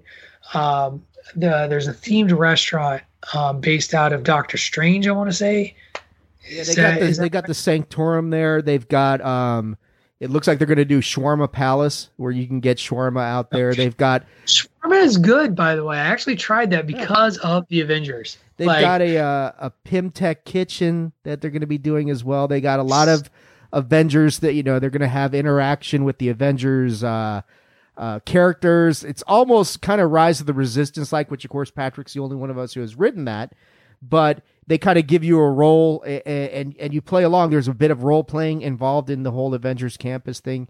From what I understand, it, it's where they used to have like uh, it's a Bug's Life. They used to have a land devoted to that, and they pulled all that out, and now it's going to be Avengers Campus. So, yeah, they leaked some photos. Uh, Disneyland did, or Disney.com. Wait, wait, DisneyParks.Disney.go.com leaked a lot of photos of what it looks like in there, and it looks really awesome. So yeah, we're real real excited out here to to see so, it. So so does it does it look better than and I'm already gonna forget the name of the Star Wars Galaxy's Edge? Like uh, if you had to two up against each other. I think Galaxy's Edge is probably bigger than because I'm I'm real we're very familiar with DCA, California Adventure. Any any truth to the rumor of the fully animatronic Spider-Man that can be spotted swinging around from building to building throughout the campus. Apparently verified that this is this is true. Real. That's what I've heard. That okay. So you're going to be walking around and you're going to be able to see Spider-Man like swinging by. Why are you funny, Tuddy? What was I no no. I just need to describe like your facial reaction to your like like now you're on board. Like it was a moment in time that happened like we always talk about we should have a video for for a lot of the stuff we do, and we're working on starting to play with that. But just the moment we could see the the click in your brain when it happened, and it was so fun and cool for me to see that. You're just like, okay, so. So this this is this is, is better than Galaxy's Edge. So, so right. we got a mechanical so Spider-Man. This Holy is shit! Straight right? from the site. I'm quoting I'm because I'm looking right at it. You may even have the chance to witness Spider-Man swinging into action high above Avengers campus with gravity-defying acrobatic feats never seen before in a Disney theme park. There you go, Pat. And it's Straight not a person. The... That's that's the thing is it's not a costume person, right? right? Like right. that's yeah. As far as I know, it, it would be great. So if, it would be hope. It would give you hope we, if it was how in the world is it that we haven't figured out how to settle other planets when we can make fully functioning animatronic Spider-Man? Can we get the Imagineers on this shit right now? Get them and Matt Damon together and let's figure out how to settle all right? Let's figure it out. Yeah, because my God, they're going to be doing the uh, Doctor Strange, the, the, Sanctum Sanctorum, where he's going to be training the kids in the uh, mystic arts, which will be very much like what they do on at Disneyland or Disney World, for that with matter. The, the lightsabers with the Jedi, yeah, exactly. So that's what yeah. that's what I imagine they're going to be doing over there. So that's going to be a lot of fun for the kids. It's going to be, and of course, you got the little spider bots will be readily available. Yeah, I'm still waiting for my spider bot, Dave. I know. I thought I thought you were going to come through for me on that. I'll give you the hundred and twenty dollars. It's not a big deal. I want a spider bot. I don't, I don't think it's that expensive anymore. It's um. Well, actually, you need two spider bots because you need to be able to fight each other. Right. But it's it's a big deal. I mean, this is something that when the pandemic came along and shut everything down, it wiped out the opening of that last year. So, but it's good that Disney wasn't just sitting on their ass doing nothing. They were working diligently now they've got this ready to go. Um, California is one of the states that apparently is not having problems with COVID cases rising again. So it's all very encouraging as to where we are. And just, I think they open on April 30th. Disneyland reopens. Californians only, right? Like you have to be, you have to prove that you're a resident of California it is to go. From because my wife is the biggest Disney fan I know, and she monitors the site every day for when those tickets go on sale because she's going to quickly grab my credit card and buy them. And it, it's a it's an involved process as she to, doesn't already have it. Yeah, she already has it. But uh, it's an involved process as to how they're doing it. Uh, it, it's like she can use my I don't know, but yeah, like you're saying, it's it's they're limiting it to Californians for now. Um, that's just their way of kind of monitoring what's going on. We don't want a lot of outside stuff coming in. This is how we can be sure that this is what's going on. Magic Mountain's doing the same thing. Uh, Universal just reopened last week, so they're reopening. SeaWorld's done the same thing. So, yeah, I know, I know it sucks for the people outside of the state. I get why they're doing it. They're just trying to control this. I mean, if anybody who knows what a struggle it has been, you know, Florida's been up and running for six months, and we've been trying to get Disneyland reopened or any of the theme parks reopened on some level forever. So anybody who knows the struggle has been to get to this point understands why they're doing what they're doing. I understand it's not so cool for the people outside the state, but when I get there, I'll be sure to send you guys pictures and video. How about that? And finally, ride the rise to the resistance. Oh, yeah, that's for sure. That's coming. I mean, if they're, I think they increase the capacity to 25% uh, for all the, nice. for most of the counties right now. So that's still, you're going to be able to, to do Rise of the Resistance. I still, that's the one I want to do because can't just be you, Pat. Great, Somebody else has got to ride the damn great, thing. Great, greatest ride I've ever ridden. Period. Yes. End discussion. The greatest ride I've ever ridden, and I've never ridden it. So now it is. They are adding an they are adding an Avengers campus to Disney World as well, but it's like a year or two away, if I'm not mistaken. Is that is that correct? So yeah. like you can't go to Florida to see it just yet. Not yet. And I think it's going. It's going in the. Is it going on the Epcot area? If I'm not, if I'm trying. I would imagine they'd put it over in, in, Hollywood studios. That would seem to make the most sense for it, but I don't know that for sure. Yeah, but you, I mean, you've already got Galaxy's Edge over there. You've already got Toy Story World over there. I don't know that you've got room for it. And I mean, yeah, because they haven't transformed. At least they hadn't when I was there. They hadn't transformed the Tower of Terror over to the Guardians of the Galaxy. So I don't know if they're actually going to do that or not. So maybe, maybe you're right. Maybe it does go to Epcot. Um, but yeah, I mean, Florida, the thing about Florida is they've basically used maybe half of the land that they have out there for the theme park. They've got a lot of room to expand. Because there was there was a lot of work going on when we were there in the Epcot area, and I seem to I really feel like that might have been the where they were putting it. Which there's not a lot to ride in uh, uh, in Epcot. Like there's like Epcot, and then you do the like the world tour loop, and eat you know bratwurst. Yeah, Epcot's not real ride heavy. It's more the experience. Right, very much so.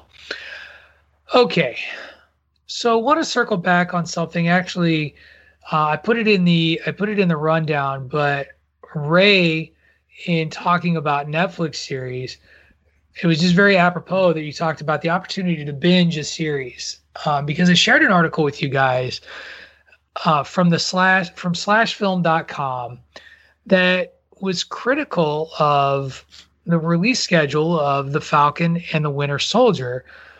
Basically, eh, the argument basically boiled down to the once a week six hour movie releasing where you're releasing an hour a week hurts the show and the argument is is built in the end you know and there's funny looks the argument is built around the concept of any momentum any momentum gained over the course of the episode is lost by the time you get to the end of the episode and have to wait an entire week for the next one.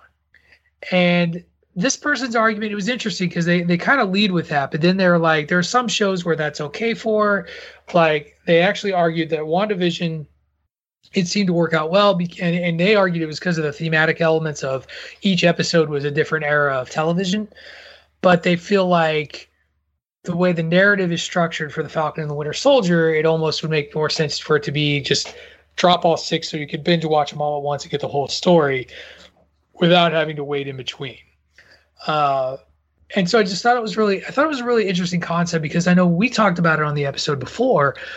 Tony, in particular, you were the one who said that it was partially. So it was just really interesting because Tony had mentioned it the week before that he, you really appreciated the the episodic breakdown of the six hour movie because and you even said it was part partially probably because of the way that we analyze each episode that it gives us a moment to to kind of look at it but i guess yeah to to the group where where do we kind of lie on how these streaming services are giving us these shows are we team binge watch drop them all at once or do we like the episodic television i'm going to go last because i i have my opinion Ray, I'm going to kick you off. Why don't you Why don't you start? Give your thoughts, and we'll just go around the room. Well, I, I think both have a, a purpose. Um, I uh, I'm sure, like a lot of the society, has gotten. I, I said this about when we were having our conversation about um, the whole changing of the the business model for movies. You can't go all the way far and then come back. You can only keep going. So now that we've gotten to the point where we have binge watching, I don't feel like coming back is is necessary. It works in certain situations, but I feel like once some, some people can't go back now.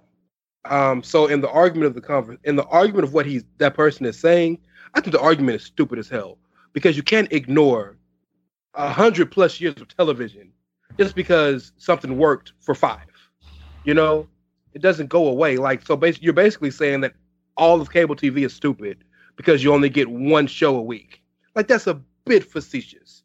I understand that some stories may need to be told. Boom, boom, boom, boom, boom. But I think there's beauty in both ways. I think the more interesting conversation to me is how it's being recorded or being um, taped and why.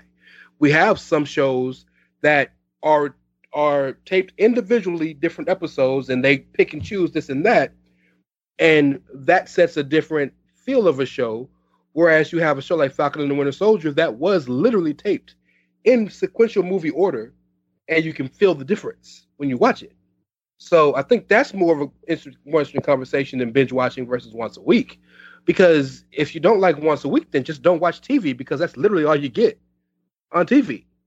So you know, to to like, are we that spoiled to where literally like three streaming services have popularized getting it all now, where we have hundreds and hundreds of t- cable channels.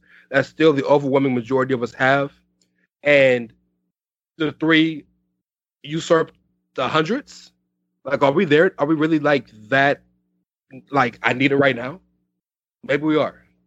I you you bring up a good point. Is if if you need to watch all at once, then go go dig deep down and find some of that patience you should have and wait for them to stack up and watch them all in a row right if that's what you need go ahead my whole thing is is really simple i don't care how you do it as long as you do it well if the story's good and you take advantage of the structure in which you're using it to present it to me is is capitalized upon i'm good with it right because the brilliance of of what Zack Snyder did with releasing his cut is it's broken into chapters. So you don't have to watch a four hour movie, but you can if you want to.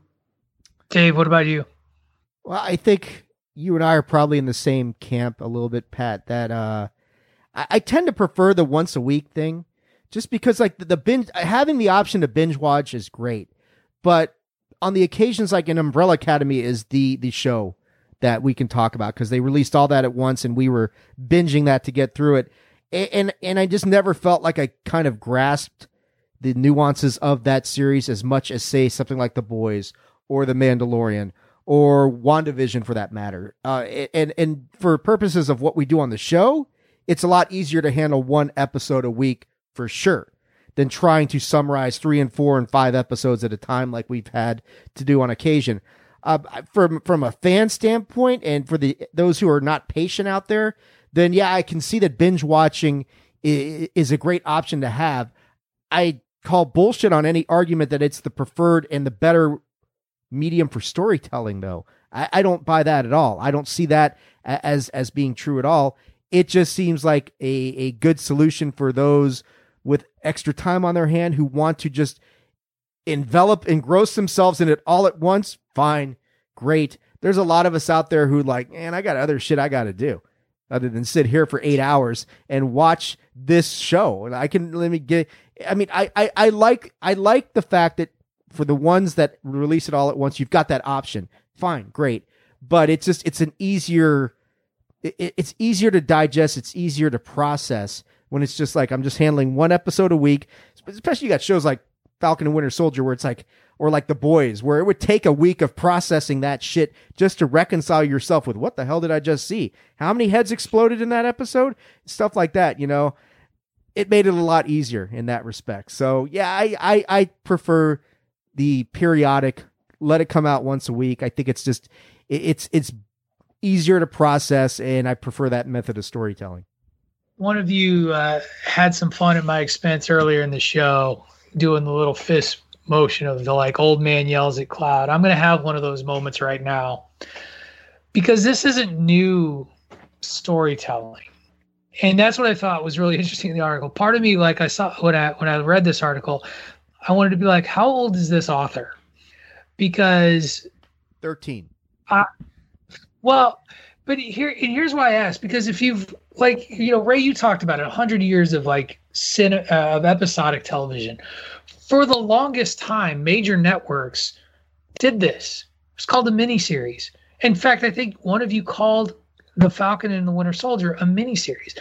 And the miniseries really hit its apex for television in the late 80s, from like the late 80s through the early 2000s, where NBC, CBS, ABC, every now and again, they would just have a major television event, and it would be a limited run series that would basically be a long movie. We've talked about some of them on this show. It, it was a miniseries. The original Stephen King's It. In fact, there were a, there were a bunch of Stephen King works that were made into mini miniseries. Salem's Lot was made into a miniseries. Um, the Stand. The Stand was made into two miniseries. It was uh, done because it was one of the Paramount Plus um, flagship miniseries that they put out there. The Tommyknockers was another uh, miniseries. They just they did it frequently. There was a spate, uh, I think it was on NBC, where they got really into fairy tale based miniseries, and they did one that was they did the uh, Thousand and One Arabian Nights miniseries. They did this miniseries that I own. I went out and bought on DVD called The Twelfth Kingdom. It is a four episode miniseries uh, about fairy tales that I still like. Now that I've brought it up, I'm like, maybe I'll bust that out. I enjoy watching it in its 90s tastic uh, computer graphics with John Larroquette as, as a greedy single father. Good, good stuff.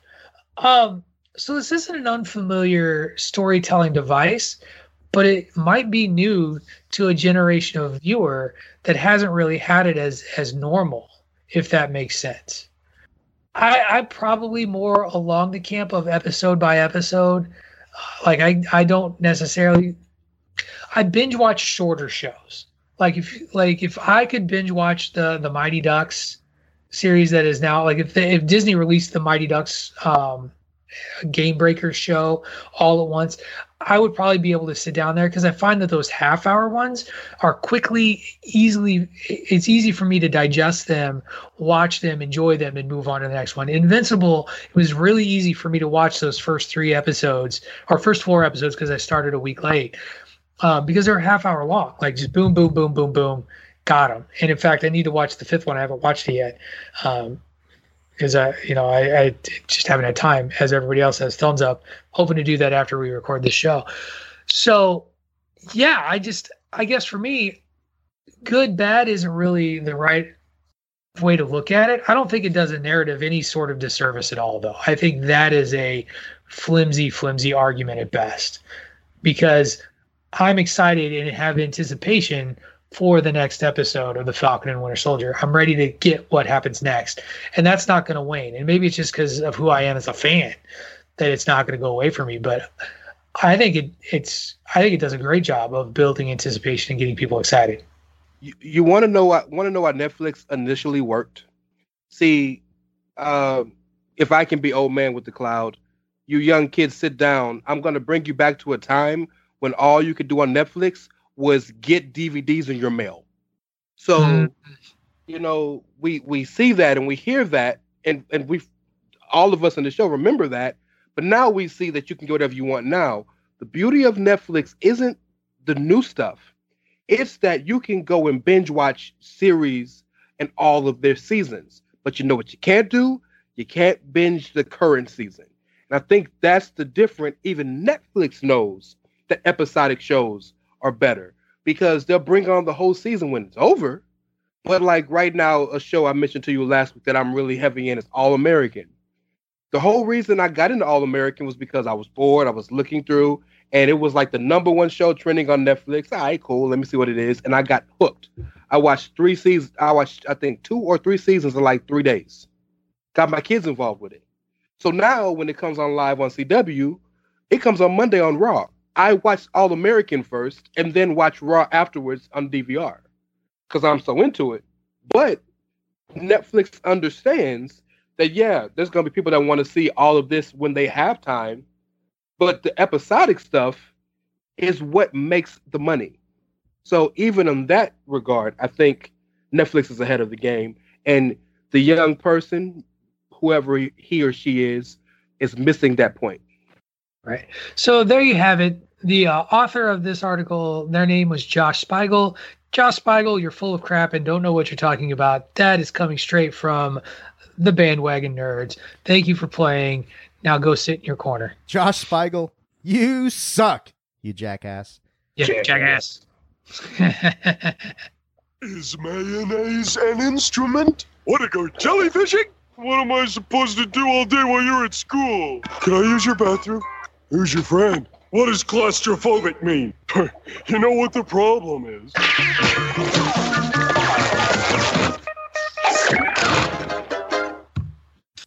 So, this week's question is going to wrap around to the way we kicked off the show, and we're going to talk a little bit more WrestleMania. As I mentioned before, we're recording this on Sunday before night two gets started one of the other things that the Chair Shot Radio Group did, and follow us all on Twitter if you have the opportunity, including following the Chair Shot Media Twitter handle. We had quite a fun time just sort of conversing about WrestleMania as it took place, live tweeting the show, probably like a lot of other podcasting groups do, but we're better because we're special. Greg DeMarco at one point brought up a, a point or uh, brought up a statement during the Sasha Banks um, Bianca Belair match where he talked about the match being more than just a great match, that it was great storytelling and that it was telling a great story. And that really, for me, Dave had asked me on Chairshot Radio what were impact what was an impactful storyline or what was impactful to me out of WrestleMania. And I just wanted to kind of bring this full circle because the one thing I think WrestleMania does with its matches is that you can pick just about any WrestleMania and you're going to find at least one match with a terrific story. And for each of you, I want you to take a moment. I'll go first, save you a little bit of time. But what are a couple of your favorite WrestleMania stories that you saw play out at WrestleMania? What matches would they be? For me, there's there's really three. I shared one on Chairshot Radio on Sunday, and that is the main event of WrestleMania 5, the culmination of the Mega Powers exploding, uh, Macho Man Randy Savage versus Hulk Hogan.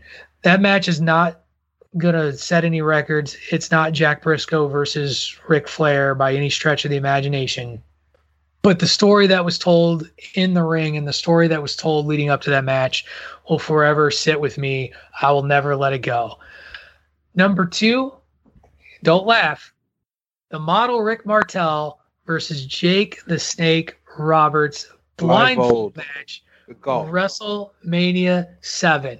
That match was not meant to look good.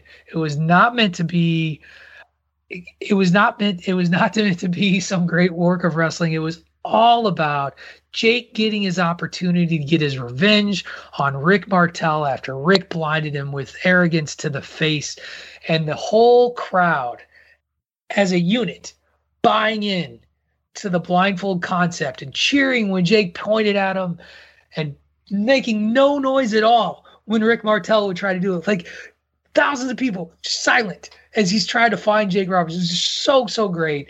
Great stuff. And then what I kind of realized is low key my favorite WrestleMania, or at least in my top five WrestleManias of all time, WrestleMania 24. I'm sorry, I love you. To me, will forever be one of the greatest stories told in a ring. To to this day, still, I don't care that Ric wrestled after WrestleMania 24 for for Impact and you know all kinds of other places. It's still such an emotional match. It's such a great story. Shawn Michaels not wanting to do it not wanting to take out his idol, and yet can't bring like can't bring himself to lose because that's not what Ric would do. Is to me, it's just it's storytelling at its greatest, and for me, will forever be etched as one of the greatest stories ever told in the ring on one of my favorite WrestleManias of all time. Dave, I'm going to let you kick this one off. Some great stories that you have from various WrestleManias that you love. Well, the Mega Powers storyline yeah, we talked about yesterday. That's number one, and nothing's going to come close to that. That's the best one. Uh, Austin Rock leading into WrestleMania 17, probably I put number two. That was that was a tremendous story leading into that. As far you know, with two guys that popular colliding at the same place at the same time, and, and I'd say probably like the other one is it's not just one WrestleMania, but it's a, a four year story arc that they told with Shawn Michaels, Triple H, and Undertaker that is I mean, it, it's comparable to the Mega Powers thing. It's not a one year build. It, it, it, really was a four year build. Now, whether they meant to do it that way or not, I don't know, and I don't care because the way it came out in the end was those three guys, the last, basically the last guy standing from their era, running this tremendous storyline, and Shawn retiring, and and and and you know all that stuff. I mean, that that is probably you know, it's one of those ones that you got to kind of pull back and look at it as an entire body of work to say, wow, they really killed that thing. And I, I, you know, shout out to uh, John Cena and The Rock. That what they did for leading into 28 was very good. Was very, very good. The next year, not so much, but 28, very good. The once in a lifetime. They should have left it at once in a lifetime. Break Um, well, since we're all kind of using three, um, end of an era for sure. But I want to specifically talk about WrestleMania 28, the Hell in a Cell match, because the build to that story is, I think, one of the most clever builds ever. Um, I've been very vocal about my disdain for the streak becoming bigger than the show. And I love the fact that this match was built on the back of Taker wanting to beat Triple H and not the other way around because Triple H lost at 27 but left him laying. He had to get stretched out of the arena. I thought that was a really cool flip on the story. Um, also, if I um, move on to the next one, the match that got me, that made me, the match that solidified the fact that I was going to be a wrestling fanatic for the rest of my life, and that's Tyson Austin Michaels WrestleMania 14. That's the, that's what got me involved. That's what got my grandparents back into watching it. That's when I knew I'll never I'll never have a moment in my life where this isn't super important to me. And I'd be remiss if I didn't mention Kofi Mania. I mean, for a person like me, for a dude who grew up wanting to do three things either be a doctor, be a basketball player, or be a wrestler, I knew I could do two. I knew I could do two. I didn't think I could ever be WWE champion, no matter how much I wanted to be. And now there are kids like me, much like there were kids like my daughters, who saw what Bianca did last night or Saturday night, and they can say, "I can do that now." That it it it it the the pride I feel when I think about that match, the tears that I was crying last night watching Bianca, legitimately, like not like a tear, like like a baby, because of what that means for me, my family, and people like me, and people all over the world. But it just means that now anybody can do this, and it was never that case. And now, especially a guy like Kofi Kingston, a kid from Ghana who's a 215 pounds, anybody can do this. So those are the three for me. Yeah, you you missed our. We did talk a little bit about WrestleMania Night One uh, to kick off the show, and one of the points uh, that I did make was that show was bookended in a in what I think was a very specific way with the two people standing tall at the beginning and end of that. And as I mentioned before, that wasn't for me. That that that that beginning and end was not for me. So, Tony, what about you? Uh, WrestleMania six, Hogan establishing Warrior as another top guy. Um, that that was quite a, a good build to that all year. It was it was the first time I remember getting to watch WrestleMania live as a kid. Huge Warrior fan. Uh, I believe it's 22. Edge and Foley in the hardcore match. Mm, uh, it's a match that gave that gave Mick Foley his WrestleMania moment, and it's a match that solidified Edge as another major player at the top of WWE's roster.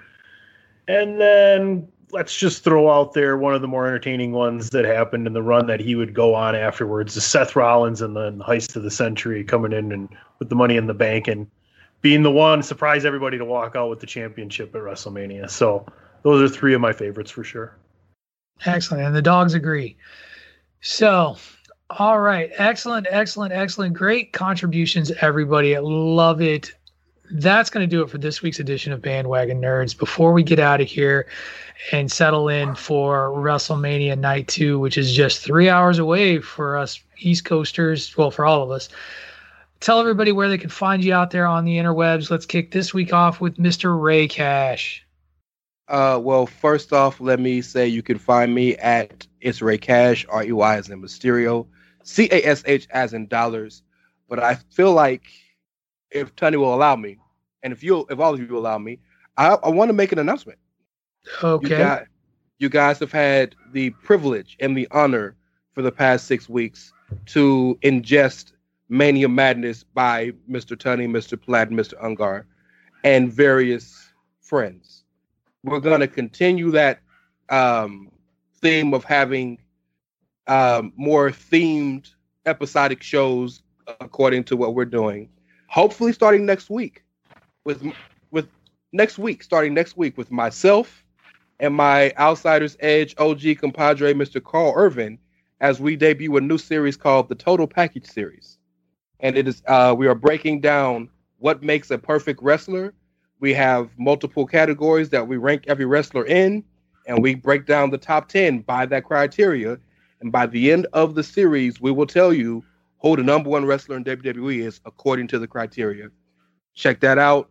Look for it. This is the first time it's been announced on air. I'm super excited. So breaking news. Breaking news. And uh, trust me, we'll tweet the date out when we know we're going to drop it because uh, I'm proud of it. And I love the fact that we here at the Chair Shot continue to not only give you our regular fantastic content, but we continue to elevate, change the game, and give you new, fresh stuff. And uh, let's keep it going. So thank you for allowing me to say that. Check that out. Sure. Before we move on, one other thing. Check out Ray's debut Bandwagon Nerds column, Flying Solo, that you wrote last week, talking about race in the MCU and particularly in the Falcon the Winter Soldier. Congratulations on that. Good work, sir. Thank you. Thank you, sir. Thank you. All right, PC Tony. You can follow me at PC Tony. Continue to listen to the Chair Shot Radio Network. And uh, yeah, I hope everybody enjoyed WrestleMania. And just so you know, as we get into the leaner wrestling months in the summer, you always got bandwagon nerds. Idiots. These dogs, man. It's, just, it's like what the fuck? They, their timing is impeccable. Again, again in, in, a in a we need a camera sort of moment, you muting your microphone and yelling at the fucking dog. yeah, that would awesome. be perfect. I, I'm just genuinely excited that Ray is going to be doing an entire series about Lex Luger. Man, that is going to be so awesome. the total package. Yeah, baby. Uh, you can find me on Twitter at Attitude Ag. That is at Attitude AGG. And on Facebook.com slash Attitude of Aggression. Yeah, and, and check out the latest episode of the show where Ray Cash and I do a little midnight madness. And midnight, 3 a.m. Eh. Yeah. What's the difference? And I said, baby, it's 3 a.m. I must be alone. Oh, just kidding. You can find me on the Twitter at Wrestling Realist. That is at W R E S T L N G R E A L I S T. You can catch me, of course, every Sunday morning with David Ungar on the Chairshot Radio. Make sure you listen to that every week. It drops every morning around 5 to 6 a.m., depending on which service you listen to.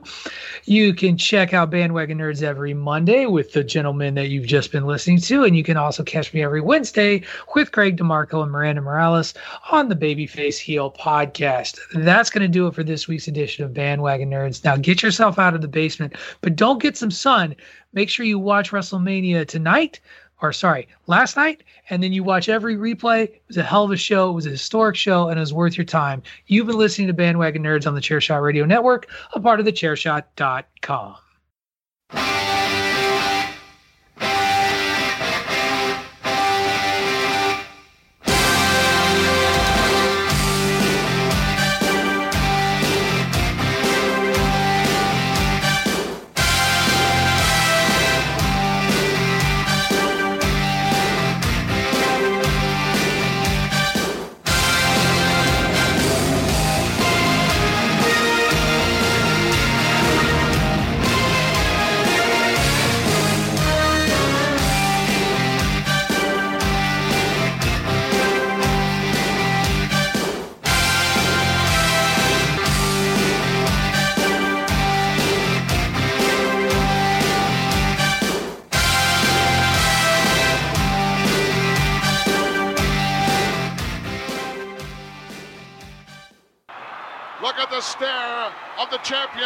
challenger.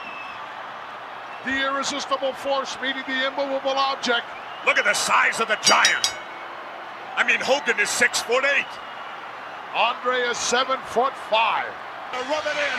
Another spear by the Warrior.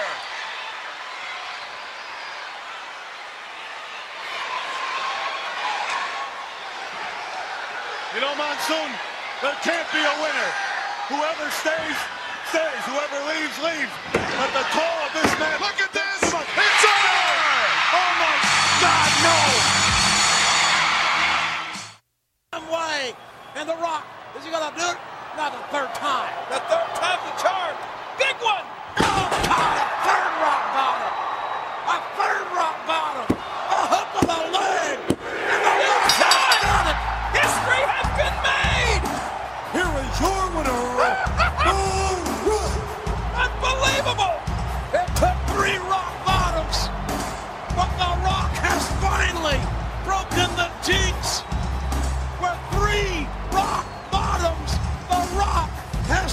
defeated Stone Cold Steve Austin at WrestleMania.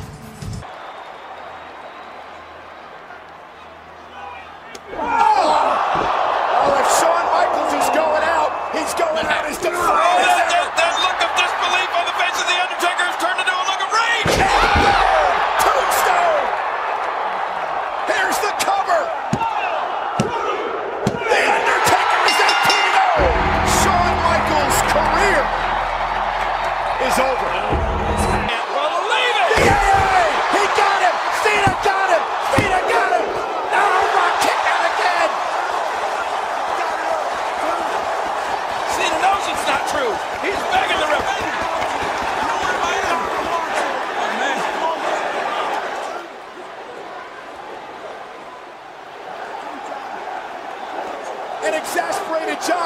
Just said, oh man.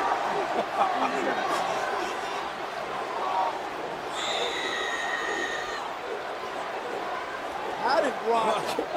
How did Rock kick out of that? Who knows? Cena certainly doesn't know.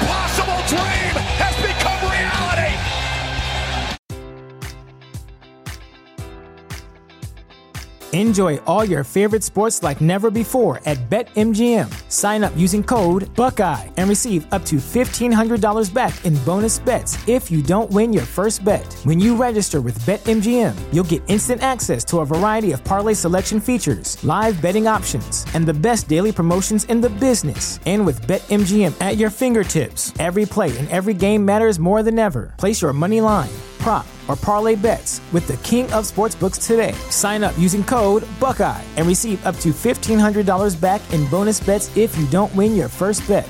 BetMGM and GameSense remind you to play responsibly. 21 plus and present in Ohio, subject to eligibility requirements. Rewards are non-withdrawable bonus bets that expire in seven days. Gambling problem? Call 1-800-GAMBLER. In partnership with MGM Northfield Park.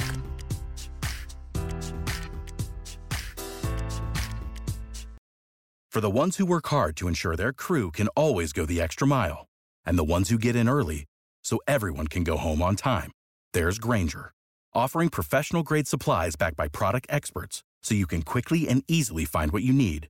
Plus, you can count on access to a committed team ready to go the extra mile for you. Call, clickgrainger.com, or just stop by. Grainger, for the ones who get it done.